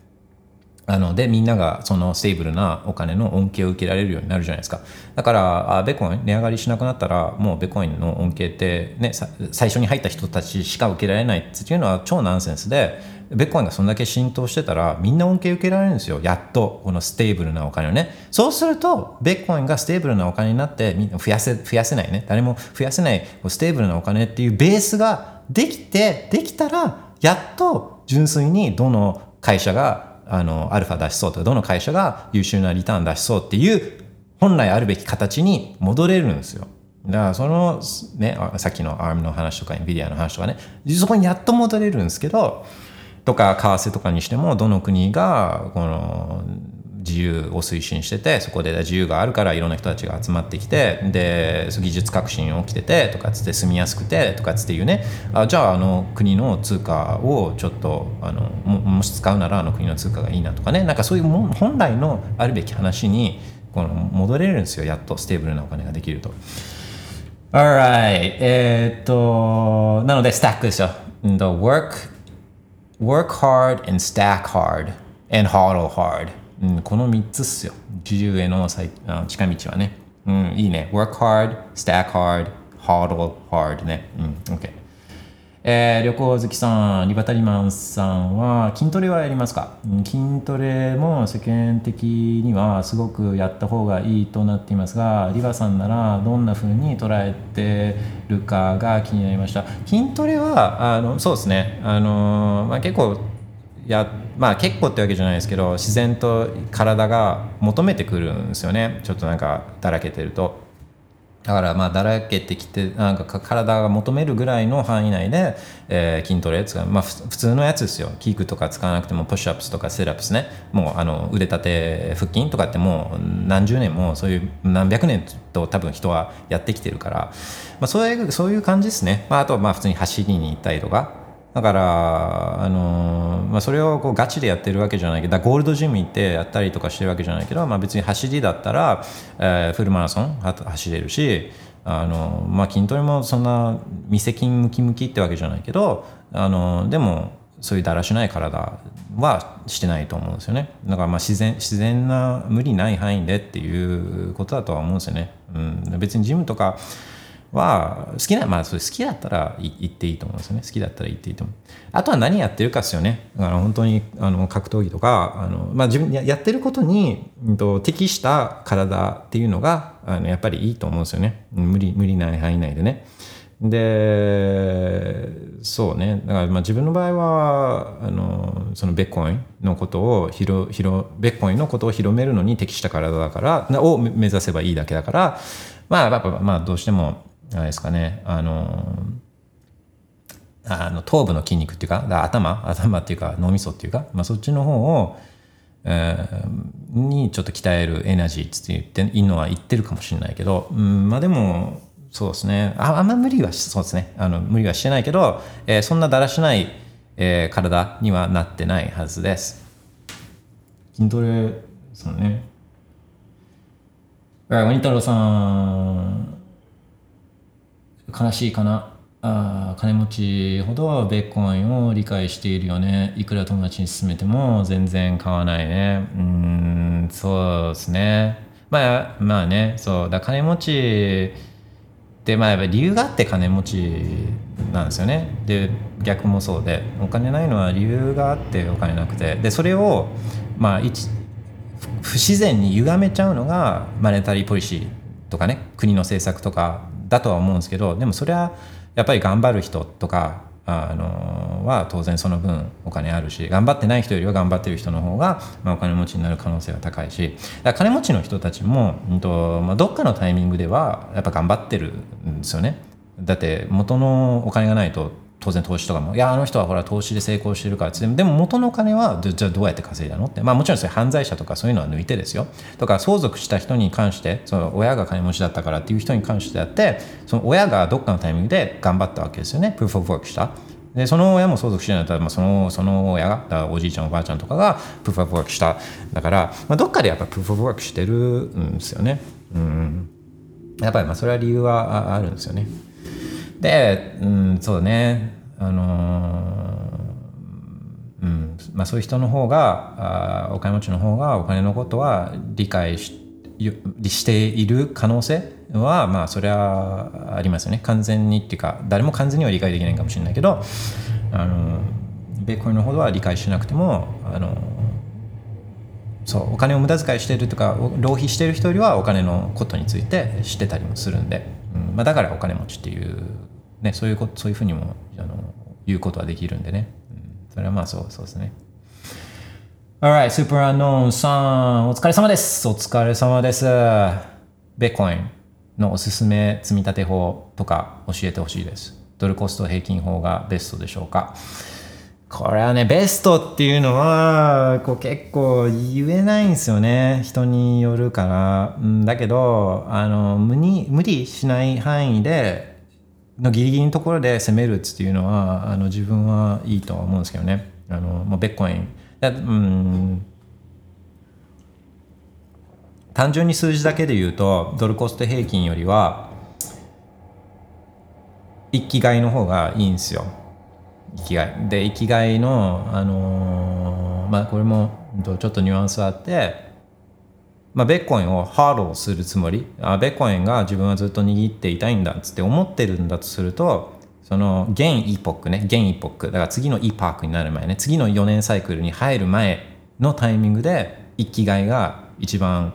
いいんですよね。もうもう自分がこれぐらいの分のベッコインをあの持つんだっていうのがあった場合じゃ例えば、えー、と100万円の原資があってこの100万円で、えー、今買うかこれ原資ね無理してない範囲内ね。ちゃんと100万円全部使ったとしても、えー、3か月分ぐらいの家賃もあるしなんか怪我した時の医療費もちゃんと払えるしみたいなちゃんとそういうのは生活費は確保した上でのこの余剰資金ね。要は余剰資金。余剰資金が例えば100万円あったとしてこれを一気に使うかそれともこれをじゃあ1年とか2年とか3年とかこうかけてこうちょびちょび買っていくのがいいかドルコスト平均していくかいくのがいいかっていうとこのパターンの場合はこれは生きがいの方がいいんですよ。今。でなぜかっていうとその、まあ、今までの傾向から言うとですよ。今までの傾向しか判断指標ないからもう今までの傾向から言うとえー、4年サイクルごとにどうなベッコインの価格って法定通貨建てでどうなってるかっていうとこれは切り上げてってんですよね。切り上げてる。だからドルコスト平均を今から例えば100万っていう原資でをやっちゃうと何が起きるかっていうと、え、4月にこう次の e パークが始まるわけですね。で今までの傾向から言うと徐々にこの価格が切り上がっていくからその高い価格で DCA することになっちゃうんですよ。今までの傾向から言うとね繰り返しになっちゃうんですがこのこの先どうなるか分かんないから。そうだからあの、まあ、今までの傾向を参考に自分の戦略を決めるんだとするとあの現イパーク現イパークせめ DCA するにしても現イポックの中で DCA を終わらせるっていうのがあのこれがバックテストをするとねバックテストをするとこう過去のデータを見るとこれが一番あの結果的にベーコンを一番スタックできるんですよね。うんそうだからあのまあそうそういうそういうのはもうあらかじめ余剰資金がある状態が今の話ですけどまあ大そういうそういうシチュエーションじゃない場合もあるじゃないですか。例えばもうあの月々のキャッシュフローの中から DCA していくとかね、まあ、そうやったらもうあらかじめ原資を用意するっていう今さっきの例とはまた違ってくるからもう本当は人それぞれなんですよね。人それぞれ。で、えー、と変わっていくのはスタックの数だけじゃなくてベッコインに対する理解とかも変わっていくじゃないですか。もともと理解があのこのあのね、低いこう4合目ぐらいだったのがこれが徐々にスタックしていくにつれて7合目ぐらいまであなんか増えていく知識が増えていって理解も増えていって自信も増えていったら握力も増えていったらあじゃあもっとアクセル吹かしてもいいかもしれないしもっとだからあの DCA のあの規模を拡大してもいいかもしれないしまあ動くんですよねいろいろその前提がまたいろいろ動いたりもするから。で、えー、っとなので、まあ、そういうのも踏まえて自分なりのストラテジーをあの見つけるしかないんですけどそのスタッキングストラテジーを。だけどまあ下が大きく下がった日にはまあそうですねだから DCA 毎日歯磨きのように DCA はしつつ、えー、すごい上がっちゃった日とかは少し減らしてですんごい下がった日は力強くあの歯磨きするっていうか DCA するみたいな力強く買うみたいなそういうのでもいいかもしれないですね。だそういうのもやりたくない人はもうオートパイロットであの DCA する。まあいろんなやり方あるんで、う、そう自分なりの自分に合った無理しない範囲内でね無理しない範囲内でこう攻めた DCA をあの見つけてもらえるといいなっていうふうには思うんですよね。Alright, Super さん thank you very much. 旅行好きさん、今と前回の半減期を比べて、投資家や SNS での盛り上がりはどうでしょうか？盛り上がってるとか、あまり盛り上がってないとか、これね、自分見ようと思ってたんですよね。自分見ようと思ってて、その前回だから2020年とか、2020年のどんな感じだったかっていうのを自分のツイートも忘れちゃってるんでね。だからこう、あの見返したいなっていうのはこれまさに思ってたんですけど思ってたんですよ。えー、なそうね思ったらもう記憶ベースで話すと本当いい加減なこと言いそうだからあれなんですけど毎回 having の前は、まあ、価格もそんなに派手に動いてないからだからまあ分かってる人は分かってるけど分かってない人分かってないっていう分かってるっていうのもちょっと変だな。そのあまあ来るぜ来るぜって思ってる人もいつつあもうもう、なんかいまいちじゃないみたいな。まあなんかあんまりそんなに加熱してる感じじゃないですよね。Having の前はね。えーもちろんそれを楽しみってわけじゃないけどあのあ Having 来るなって思ってる人たちっていうのはもちろんいるんですよね。いるけどなんかだからすごい盛り上がるとかっていう感じじゃないですよ。前は。その手前ね。であれ多分あれじゃないですかね。か去年前回のサイクルね。去年じゃなくてその2020年のハービングの時えーぐらいにあれが入っあれが出てきたんですよ。あのスタックトゥフローモデルね。ストックトゥフローモデルが、えー、と提唱されたのがちょうどあの前回の halving の前ちょ前ぐらいだったと思うんですよ。2019年とか多分それぐらいだったと思うんですよね。でそれであストックフローモデルで、まあ、今ちょっとあの数式モデルと価格と実際価格ってだいぶ乖離できちゃってるけどでもまあもともとのこのあのその thesis っていうかあのストックフローモデルの言ってるのはまあこうフローね、フローだからこう供給量、ブロックリワードね、ブロックリワードがこう少なくなっていくけど、ストック自体は変わらないから、だからストックトゥフローで、そのストック比率が、ストックの比率が高くなっていく。で高くなっていくから、having をこう、having ごとにその比率が高くなってくるから、ストックフローレシオがどんどん大きくなっていくから、あの、それでいろんなものの価格、金とかそういう価格っていうのはこのストックトゥフローレシオで、えー結構その説明できるモデル化できるみたいなそういう、まあ、ストックトゥフローモデルが、えー前回の Having の時にはこう結構出てきたんですよね。で Having 前ぐらいに。でなんかそんなような感じだったんですよ。ああなんかあの Having が価格に与える影響みたいなのをこうモデル化してきてそういうのが流行ってたんです。流行ったんですね前回のそういう Having 前とかは。そういうのを見ながらあの結構ああこうなったらすげえなーっていうのを、まあ、いろんな人たちが思ってて、まあ、自分も含めてね自分も含めてあのこうなったら確かにすごいなみたいなのを考え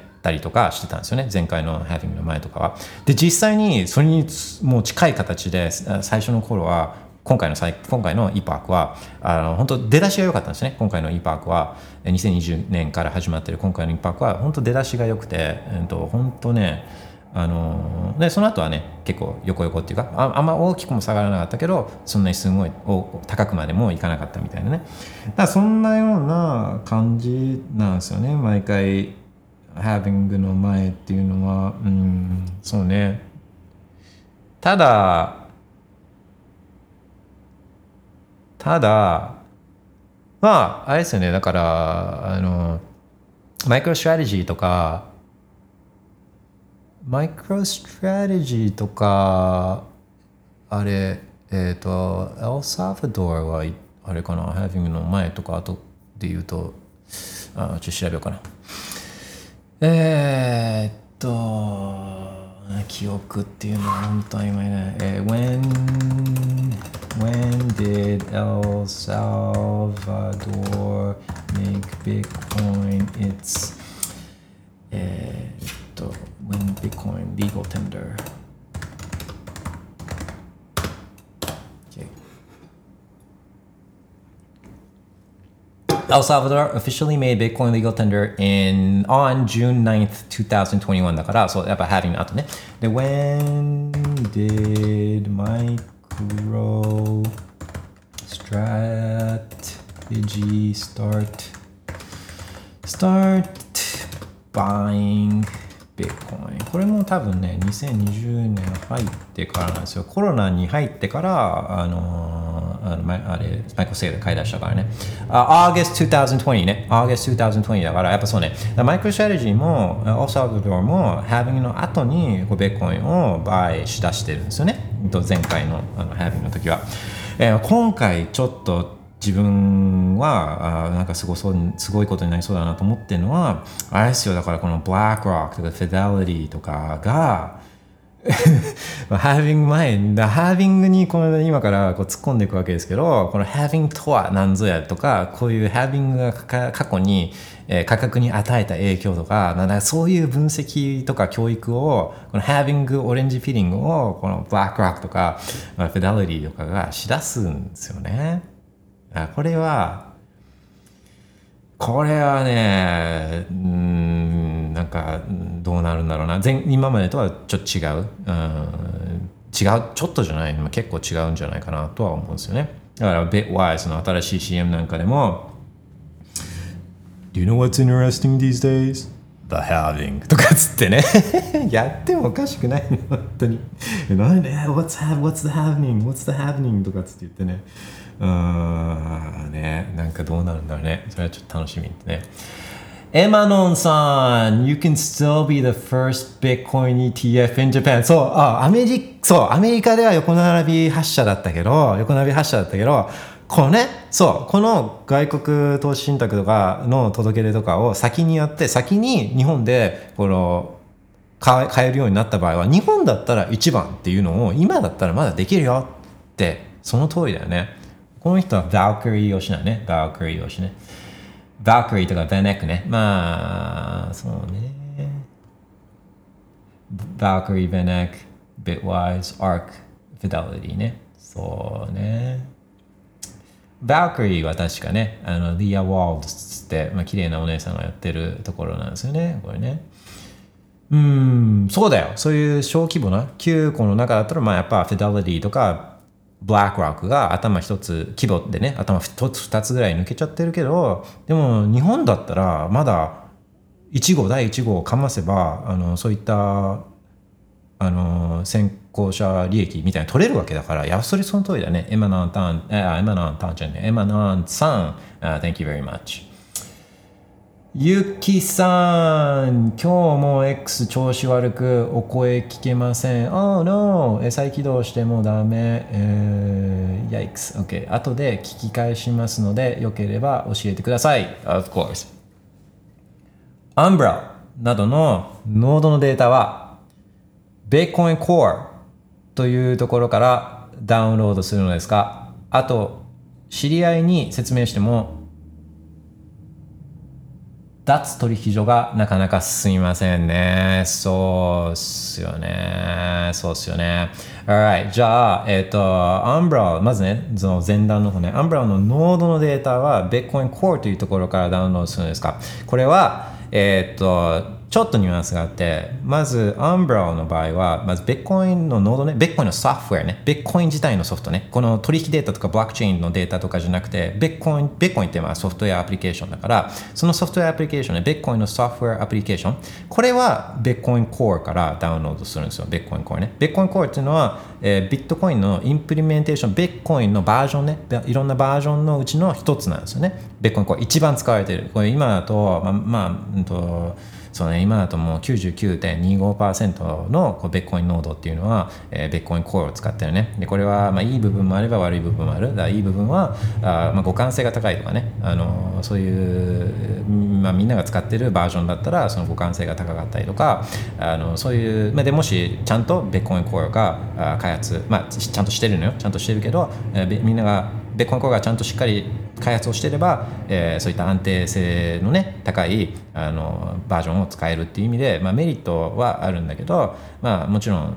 デメリットっていうかちょっと課題みたいなのがあって、えーそれはやっぱり権力っていうかねそういった影響力みたいなのがビッコインコアに集まるっていうところはあると思うから、まあ、一番、まあ、理想なのは、まあ、いろんなインプリメンテーションがねあってでそれぞれあのそうねなんかもし万が一ベッコンコインに何かあった時に他のインプリメンテーションがあるっていう状態が、まあ、もちろん一番望ましいは望ましいよね。ででね、そう、で、じゃあ、なんだよ、99.925%もベッコインコールじゃんとかっつって、えー言うことじゃなくて、言うことではなくて、だって、ベッコインですらこれなのに、他のシェッコインがどうかっていうのを考えないと、やっぱそこは考えるべきなんですね。うん、で他のシェッコインなんかは、あのもうそれこそ、99.9999%もう一つのチームが作ってるバージョンしかノードはなかったりとかするからね。ビッコインでもこれね。だから今いかにシェッコインが、えー、超集権的かっていうのは、まあ、こういうところを見てもあの分かるとは思うんですけどね。そうで、えっ、と、ビッコインのソフトウェアね、は、アンブレの場合は、こうビッコインコアっていうのをこのインストールするんだけど、このブロックチェーンは違うね。ブロックチェーンはビッコインコアからダウンロードしてるんじゃなくて、まあ、一回ソフトを入れたら、そのソフト、そのノードね、ノードのソフトを入れたら、このノードね、そのサーバーというか自分のパソコン、そのパソコンね、ビットコインのパソコンね、ビットコインのアプリケーションを入れたパソコンね、これがネットに接続して、インターネットに接続して、でこれが他のビットコインのコンピューター、ビットコインのノードとこう通信を始めるんですね。で、8個とか9個とか、いろんなノードとこのコネクションを作るんですよね。コネクションを作って、で、そのビットコインのネットワークからこの取引データとかこのブロックチェーンのデータっていうのは取ってくるんですよ。うん、取ってくるね。そうそういうことなんですね。取引データっていうのはベッコインコアから取ってくるんじゃなくて取引データはベッコインのソフトウェアをインストールすればベッコインのネットワークネットワーク直接そこから取ってくることになるのでそう、えーそういう仕組みになっております。で、講談のところは、あに入る前に、ちょっと、えー give me one minute, give me one minute. えっと、その間に、ああ、そうね、今日みたいな日は本当天国にいるような、そんな日なんで、えー just like heaven.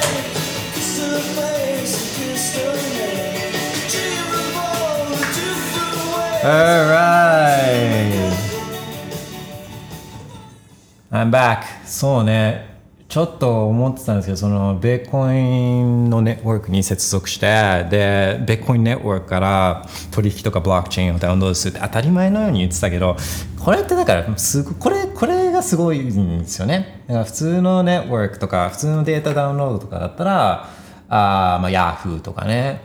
その PayPay とかそういったの住友三井住友フィナンシャルグループとかのそのサーバー SBI ホールディングスとかのこのさ SBI 証券とかねそういうところのサーバーに直接属して、まあ、そこからなんか取引データを取ってきたりとかそういうことをやるけどあベーコインってディーセントラライズだからなんかそういう一つのこのデータポイント接続ポイントがあるわけじゃないんですよね。でもうそれが何万とあるんですよね。何万と。何万と同じデータを持ってる同じ帳簿を持ってるこのパソコンっていうのがあの存在してるわけですよね。そう。でそれに接続するんですよ。それに接続。でもね何万個にこう接続全部に接続するわけじゃなくてその自分のノードを spin up するとその中あのその中から、まあ、自分でもちろん指定もできるんだけどどの、ね、ノードに接続するかっていうね。それあ多分まあデフォルトの状態だともう本当8個とか9個ぐらいのノードにこうピシュッつって接続しに行くんですよね。ピシュッつって。だから1個のノードが例えばインチキデータとかダウンしてたりとかしてたインチキデータを出したりとかダウンしてたとしても、まあ、他のつながるから他とつながってるからそういうところからデータを取ってくれるんですよね。うんね最高っすよね。まあこういうのはねこういうのは別にまあこのこういうネットワークのこのディーセントライズネットワークは別にベッコインが初めて作ったとかそういうわけではないですよね。そういうわけではないけどあのーまあこんだけ？あでも大体そういうのってこうし死んでいくっていうかあのピアリピアの仕組みとかっつっていうのは出てもこう潰されてったりするんですけどあのーそうだけどベッコインはでなんで潰されていくかっていうとそのピュアリピュアとかだったとしても結局そのサーバー代払ったりとかなんか誰かやっぱ運営者運営者みたいなのがあそうそうそうやっぱそういうところにね。そう運営者がいたりとかしてそういうのをこう潰しに行ったりとかっていうのができるからあのあれなんですけどこのベッコインの場合はねその運営者とかがないしそのノーブトとかサーバーとか本来はホスティングしなきゃいけないそういうインセンティブがあるからあのインセンティブがないからそのお金を払ってこのあのホスティングしなきゃいけないとかでこうお金のポイントが発生しちゃうんだけどマニーポイントみたいなね。結局どっかでこの口座誰かの口座みたいなのにあの誰かのアカウントみたいなのにあのぶぶち当たるんですけどベッコインの場合ってベッコイン自体がそのお金だからそうだからそういうタッチポイントがないんですよね。そのノードやってるっつってもなんか自分でできちゃうからだからサーバー代払わなくても自分でできちゃうからだからこのどこの誰がやってるみたいなのがないからもう本当潰せないんですよね。うんそうで昨日テレビでお笑い番組なんかあのやってて見てたらあのさあこれ貼ろうかな「さらば青春の光」ってお笑いグループお笑い芸人お笑いコンビのネタがあってで別にそんな注意深く見てたんじゃないです途中から「おおえおやおや?」みたいになっててでどういうネタだったかっていうとそのお客さんがコーヒーを注文するのカフェにいてお客さんコーヒー注文するんだけどもう15分経っても全然コーヒーが来ないから店員呼んで「お前だどどうなってんのよこれ」っつって15分前に注文したんだけど全然来ないしどうなってんの？みたいな。そしたら別に店員もそんなに割りびれ悪びれるわけでもなく「あのあすいません」で持ってくるんですねそしたら髪髪の毛が入ってて「お前ちょっとどないなっとんねん」っつって。15分も待たせるしでも挙句の果て髪の毛入ってるけどどないなってんのおい店長呼んでこいみたいになるんですよね。そしたら「あうち店長いないんですよ」とかっつって言って。でクレーム対策で店長いないんですよみたいなね。じゃあ店長いなかったらなんかオーナー呼んでこいみたいな。じゃあいやオーナーもいないんですよみたいな、えーなってて。あのーでなんか、ね、そもそもそういう概念がないんですよみたいな。なんかそんな話になってて。これあめっちゃビットコインだなと思って見てたらあのそのネタが、えーカフェリベルタっていうタイトルのネタなんですね。リベルタ。だ Liberty、Liberty じゃないですか。だから自由じゃないですか。だから、ああ、なんかめっちゃ、あ、これ、これベッコインのネタじゃんとかつって思って、えー昨日見てたんですよね。うんまあ、そんなようなこともありつつ、えー、とゆきさんの質問の講談、まあ、質問というかコメントの講談であの知り合いに説明しても取り脱取引所がなかなか進みませんって言ってねで脱取引所は、まあ、一つはスタックする、えー取引所でベッコンを買うっていうパターンパターンっていうかそういう、えー利用の仕方とあともう一つは取引所にそのまま置いた置いたままにしてるっていうことですよね。えーこの2つのパターンがあるとは思うんですけどまあねその買うところは結構その日本でベーコンスタッキングしてる人にとってみるとこの取引所がまあ利用しやすいから利用しやすいからあのスタッキングはもう多くの人が取引所を使うとは思うんですね。で、ピアリピアの買い方とかあのあるけれども、うんとまあ、一番楽なのは今の今の時点だとね取引所だからそこはまあしょうがないかなって思うんですね。さっきの、えっとワニワニ太郎さんのあのコメントでもこの話したことなんですけど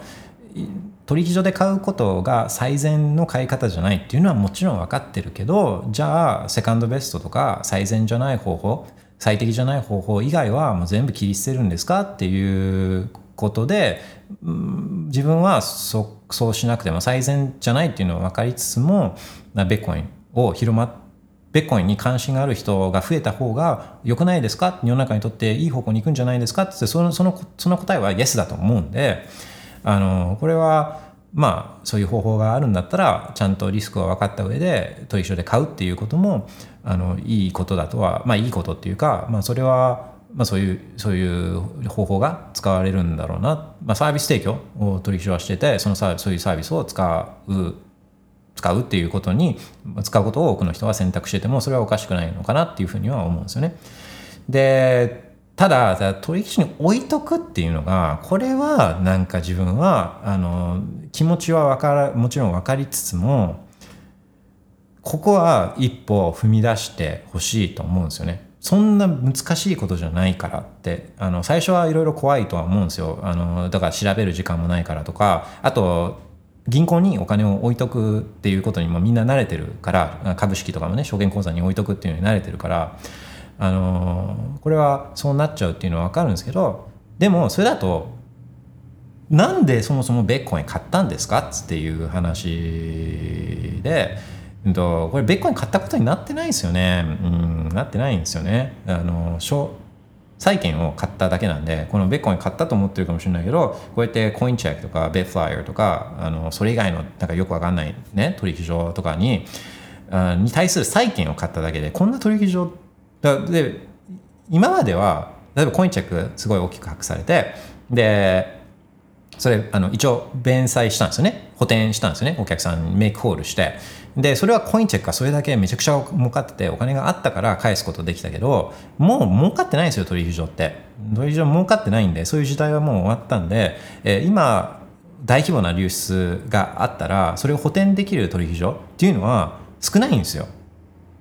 少ない。でなのででこれ別になんかあのペイペイオフみたいにこの国が保護してるとかっていうのはないんで、うん、これないんであのそこはちょっとっていうのもあるんですよ。っていうのもあるしやっぱりベッコインの理解がこのままだと進まないですね。同じことやってるだけなんでそういった債券を自分で買った商品をなんか取引所とかに置いたままにしといてとかっていうのはもう何もベッコインのことをの理解につながらないんででしかも難しくないから今やってるといいデバイスがあるから Ledger、Trezor、まあ、トレザーとか、まあ、Ledger とかチョンボしまくってるから、まあ、今だったら c o c a r があるじゃないですか c o c a r ね。c o c a r とかそういうデバイスとかは数年前まではなかったからまあなんか難しいっていうのも分からなくはないけど今もあるんだからこんなに使いやすいデバイスがね。でそれ使うとよりベッコインの理解が深まってうん、まあね、そうやってほしいけど、そうそう、結局、うんと、一番説得力もしかしたらあるかなと自分は思ってるのは、いや、そりゃ、俺とだ分かったんだけど、それって何なの？別に一緒じゃない？と、流出が起きないんだったら、別に自分で持とうが、と一緒に置いてようが一緒じゃないとかっつって思うかもしれないけど、でも結果的に、いや、結局儲かるか儲かんないかでしょう、みたいな、そういうドライな人にと対しても、いや、ベッコインの理解が深まって、ベッコインの理解が深まったら、そしたらよりベッコインに対して、えーこの自信が持てるようになって、そうすると結果的にそういう financial、financial performance ね、そういう投資成績にも跳ね返ってくるからって、自分は思うんですよね。ビットコインの理解が深まれば。わ、やべえ、こんな、こんなすごいことが起きてんのみたいなことを思うんですよ、絶対。で、それを理解するには、えー自分のウォレットね、自分がコントロールするこの12単語とか24単語のこのウォレットに送って初めてそのスーパーパワーね、スーパーパワーは本当の意味ではそう分かるのはその瞬間なんですよ。だから、えー、あベッコインのこと分かってる？とかっつってあさっきの、えー証券証券会社の人たちとかねさっきあ、えっとマネックスの人がなんかでこの取材とかで発言してた内容とかもその人がもしその人がもし、えー自分のワーレット持ってない、えー自分のハードウェアワーレット持ってないとかねあのそういった、えー実際取引を日々ベッコインで使って取引してないって言うんだったらこの人はベッコインのこと何も分かってないんですよ。間違いなく。間違いなく分かってない、うん、だからそうねでほとんどの人はほとんどの人はあそういう自分でワーレットでベコンをコントロールしたことがない人たちがほとんどだと思うんですよね。こういう発言してる人でもね。で、えっ、と、これは次、あ、持ってる持ってる、ハードウェアは持ってるよ、とかつって、で、ね、な何持ってるんですかつって、あ、レッジャーとか、テッツァーとかね、のレベルでも、うん全然ですよ。うちらのレベルには来てない、その理解がね。あのーと思うんですね。まあ、それ、そういうね、それ簡単な識別法かもしれないですね。あのー日頃からベッコイン使ってますか？つうん、いや、いや、no, I, I have, I have Bitcoin. I have Bitcoin and Bitfire. Bitfire でベッコイン持ってるよとかって言う な、それじゃあ分かったうちに入らないよっていう話なんですよね。そうね。Alright, リクさん、脱取引所の重要性は頭で理解するも怖くてできませんね。そうね。ワレが信用しきれず、そうね。ベットコ大好きの私でもこれなので、投資初心者にはとても無理だと思います。これが普及しにくい足かせなのかなと。まあね、あのーそれは、いや、わかるね。で、ああ、そうだね。リクさんがだから、えじゃあもし、あもしかしたらそういう、あの、ハートワレットとかね、ハートワレットとか、まあ、怖くてできませんか。ほうん、もしじゃあ、取引所にあだワレを、ま、全く使ったことがないんだと仮定してなそうするとその取引所にあるベッコインのベッコインベビットコイン大好きって書いてあるからどういうベッコインのどういうところが好きなのかちょっともしリクさん聞いてたら教えてほしいなと思うんですけど最初は怖いね。最初は怖いと思うんですよね。うんそれはよくわかる。でだから自分が言ってるのも一気にやるんじゃなくて少しずつね。であの Twitter アカウント自分のリバタイマンの Twitter アカウントにピンしてるこのビットコインの始め方っていうツイートがあってそれがレベル1から今レベル14だったかな？ぐらいまでこのステップバイステップでレベルの上げ方自分が思うあこういう上げ方がいいんじゃないかなっていうのをあのツイートしてるんですけどほんと少しずつ慣れていく。そんな難しいことじゃないからあの運転とか車の運転とかする方が全然難しいんであのでワレが信用できないんだけどワーレは信用しなくていいんですよね。ワーレを信用しなくてよくて、えーこれはそのクリプトグラフィーっていうか数学？数学なんですよ数学。数学なんですよね。で信じなくていいところにそういうウォレットとかを信じなくていいとまあまあ信用しなきゃいけない部分とかもまああるはあるんですけどあのそこで全部守ってくれてるのって数学なんでそう。でえなんですよね。だそういうところがいや理解があのそそこまで深くいけないよっていうのはまあそれはねまあわかるんですよね。うんとうん。でも一つはそういうベフライとかコインチェックに置いてたらまあよ安心と思うのって向こうだとしっかりそういうセキュリティをやってそうみたいなそういうイメージじゃないとだって置いとく理由にならないじゃないですかだからあのコインチェックとかベフライのセキュリティがシェ自分のセキュリティよりも全然いけてないと思ってるんだとするとそういうところに置いとく理由にはならないんで、まあ、少なくとも自分が得られるセキュリティよりは、えーベフライとかコインチェックの方がいいと思って、まあ、そういうところに置いてるっていうことですね。で、ビットコインのすごいところは、そのコインチェックとか bitFlyer のセキュリティと同レベルのセキュリティを個人が作ることができるんですよ。そういう環境をね。で、コインチェックとか bitFlyer は自分のビットコインじゃないから、別に他の人のビットコインは信じへへとも思ってないけど、別にあのあなたとか自分自分のあの my Bitcoin に対しては別にへとも思ってないけど、自分のビットコイン、自分のお金とか自分の時間とか自分の人生だったら、めちゃくちゃ大事に扱うじゃないですか。うん、でまあ本当ちっちゃい一歩だけどこの自由に向けた大きな一歩だと思うんですよね。このベッコインを自分でカスティすそんな難しくないから12単語守れないのに自分の自由がやっぱ守れないですよ。うん、12単語だって、うん、そうって思うんですけどね。どうですかね。ちょっと大げさですかね。12単語も自分でコントロールできないのに家族守れんのかなって自分は思うんですけどね、うん、12単語なら守れると思うんですよね。OK まあでもね、だ少しずつね、まずは、いや、まあそういう意味では、いや、仮にじゃあいろいろ考えた上で、まあ例えば自分の置かれてる、あの、そういうあの住宅環境とかね、そういう置かれてる環境っていうのはまあ人それぞれあるから、あの、自分の置かれてる環境を考えると、自分でカスリするより、あの取引所とかに置いといた方が自分はいいと思います。そういう判断をしますっていうのも、まあ、それは一つの判断だからそれは尊重するとしてもしそういうワーレットに引き出すっていうことをやったことがないんだったら一回もやったことないんだったらそしてよりベコンを理解したい。でそれ理解することでああ確かにもしかしたらより理解すれば自分の投資成績にもあそれは跳ね返ってくるかなってもし思うんだとするとならもうスマホに「Hot Wallet」えー今だったらヌンチャクとかねヌンチャクとかをダウンロードしてちょっと bitFlyer から送ってみるまあ送るのに今手数料でね、うん、と結構かかるのはもちろん分かってるからなんか最低金額送るんじゃなくて例えばちょっと2万円分とか2万円分ぐらいそのハーワーに送ってみることを、まあ、ぜひお勧めするんですよね。うわーっともうそうもう思う絶対そこでビビるから。本当。ああそうでそれだったらあ別にスマあのハワーに2万円分あってで残りはもう取引所に置いとくっていう判断はそれはそれでまあ本当に考えた上での判断なんだなんだったらそれは尊重するんで、まあ、一回ちょっとねあの触ってみてほしいんですよね。ベーコンをちゃんと触ってみてほしいっていうか。うん。そうね。OK、リクさん、えー法定通貨がすり放題で全く信用ならず、総発行量が決まっていて改ざんできない新たな通貨というところに一番惹かれましたね。それでコツコツベッコインに変えてますが、保有が大変なの。まあねそうね。いやそういうベッコインのいいところね。ベッコインのいいところで、まあ、取引所でも例えばねその取引所が持ってる、まあ、日本の取引所はねそういう意味であの監査監査法人とかの監査を、えー毎年受けるから、うんとまあちゃその取引所が自分が持ってるベッコンを持ってなかった仮に持ってなかったとしたら、まあ、そこでバレる可能性っていうのは、まあ、それなりにあるとはまあ思うんですよ。日本の取引所は他の国の取引所に比べればまあちょっと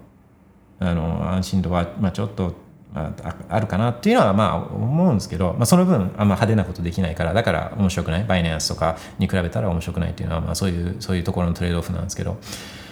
うんだけどそうね。もし持ってなかったりとかね流出しちゃった場合はそういった数が決められた希少な世の中で最も、まあ、そういう意味で、まあ、自分の時間を除いては最も希少なアセット。っていうのがなくなっちゃうんでねせっかく持ってたとしてもね。そうねまあそう今言ってくれてる総額を決まっていてだから中央銀行とか国とかが法定通貨をプルルルっつってしたら総発行量が決まってるベーコンね21 million で2100万で決まってるベーコンは、まあ、1個は決まってて1個は物差しの尺度の1個は決まってて物差しの尺度のもう一つはプルルルっつって増えまくってんだったらもう単純に数学であのビットコインの法定通貨だって価格はもう上がるしかない。それはまあこれはまあ本当その通りね。そのナナンバーゴーアップね。ナンバーゴーアップの恩恵はまあね受けられるけどね。うん。そうね。保有が大変はね保有はねそんな大変じゃないっていうところがあの、まあ、伝えたいところだけどうんそうね。ちょっと Hot Wallet でもいいからえー一部出金してみる？うんとかっていうのはぜひお試ししてうんお試ししてほしいなっていうふうに思うんですよね。でもリクさん Thank you for the、えー、コメントとあとはい情報ありがとうございます。OK! えーそんなところでしょうかね。えーもし誰か喋りたい人がいたら今見てるので、スピーカーリクエストとか。してもらって、えー大丈夫そうかな？あと、こんなことちょっと聞きそびれちゃったんだけど、みたいな、全部いけたかな？ notification 一応全部バーッと確認をして。あそうそうちょっと途中で話したあのあ話の続きがあったんですけどあのその麻布台ヒルズね麻布台ヒルズがなんかすごかすごいなと思ったんですよね。あれもともとなんかあそこってえーなんか税務署かなんかなんかそういう国の出先機関のなんか施設があったと思うんですけどまあもうそこにもうブワーッつって超でっかいのが建っててで地下にもブワーって広がっててでまだ、えー、全ての店舗が入ってるわけじゃなくてまだ作り中、えーだったんですけどなんかすどんだけお金かかってるんだろうこれっていうような、あのー感じでだエルメスとかもなんか店舗作り中みたいなんで。どんだけこれ金かかってんだってみたいでそれだけじゃないじゃないですか今だ虎ノ門とかの方にもできてるしあと八重洲の方とかもやってるしあいろんなところでああいう超大規模街づくりじゃないけど森森さん森さん地森森森タウン森タウンのこのあの建設がいろんなところで起きてるじゃないですか。まああのあっちね。あっちの方東京駅の方は森じゃないかもしれないけど。でなんそれで一方でこの住宅価格の上昇みたいなのもあるじゃないですか。だからまあ住宅価格の上昇はまあもちろんそういうマニクマニープリンターがブルルルってねその上がっちゃってるっていうのはもちろんあのあるけどでこうあの建設もあの規模とか見ると本当自前のお金でだけでやってるようには思えないんですよね。だからまあもしやってんだとするとすげえなって感じですけどなんかもうとにかくそのめちゃくちゃお金がかかってそうな、えーそんな作りでした。あの麻布台ヒルズとかね。でなんかそう住宅価格の高騰なんかもあのそりゃこんだけリソースね資源とか資源って有有限だからああいうところにこういったあの労働力とかその建設あの職人とかね職人さんとかあの資材とかそういったものがああいうところに回ってったら、まあ、それは当然この住宅建設とかのこう価格にも当然それは跳ね返ってくるじゃないですか有限なんでね資源はね。で一方でマニプリンターがプルルであとはまあ本当に自前の資金でやってるかどうかわからないこのいやでも自前の資金じゃないですよ、まあ、借り入れとか絶対してるはずなんで、まあ、いろんなところがコンソーシアムになって作ってるでもそのお金ってもともとどこから来たんですかザ・イージーマニーじゃないですかもうマイナス金利とかあまあ長期で借りててもこの 0. 何パーセントとかのすごい超低金利で借りたお金をこういったプロジェクトにぶち込んでるはずなんで。いやそれはだからやっぱそうですね。マニ全部マニプリンターがブルマニプリンターがブルしてで資材がそういうところに安いお金で大企業のお金大企業はお金を借りて、えーそういったお金をこういう建設プロジェクトに入れてでお金を取られてるからお金の単位当たりの価値は下がってだから単純にそれだけでも不動産価格は上がるんだけどその、えー、と安いお金安い金利で調達したお金を突っ込んだプロジェクトがそういった資源とか、えー労働力とかをそういったところに持っていくからさらにこの住宅価格が高騰するみたいなあのそういうところそういうことなのかなっていうぐらいいやすごかったんですね。うん、でそりゃラーメン1杯2000円請求しないと俺はもうやっていけないでしょみたいなそれまあそうなんかそんなようなことを考えながら昨日はその2000円のラーメンを食べてたんですけど Oh man, うん fix the money, fix the world、うんますます、うん、ベッコインあのねベッコインそういったあジャブジャブのお金の恩恵を受けてない人受けてない人はもうバイベッコインぐぐらいしかもうやれることないんですよね。Alright. OK そんなところで今日もいろいろな話ができて、えーとても楽しかったんでみんなも楽しんでもらえてたらあいいなと思いつつ、えーまたそうですね来週もやっていきましょうか。Alright have a nice weekend. Bye Bitcoin. Bye bye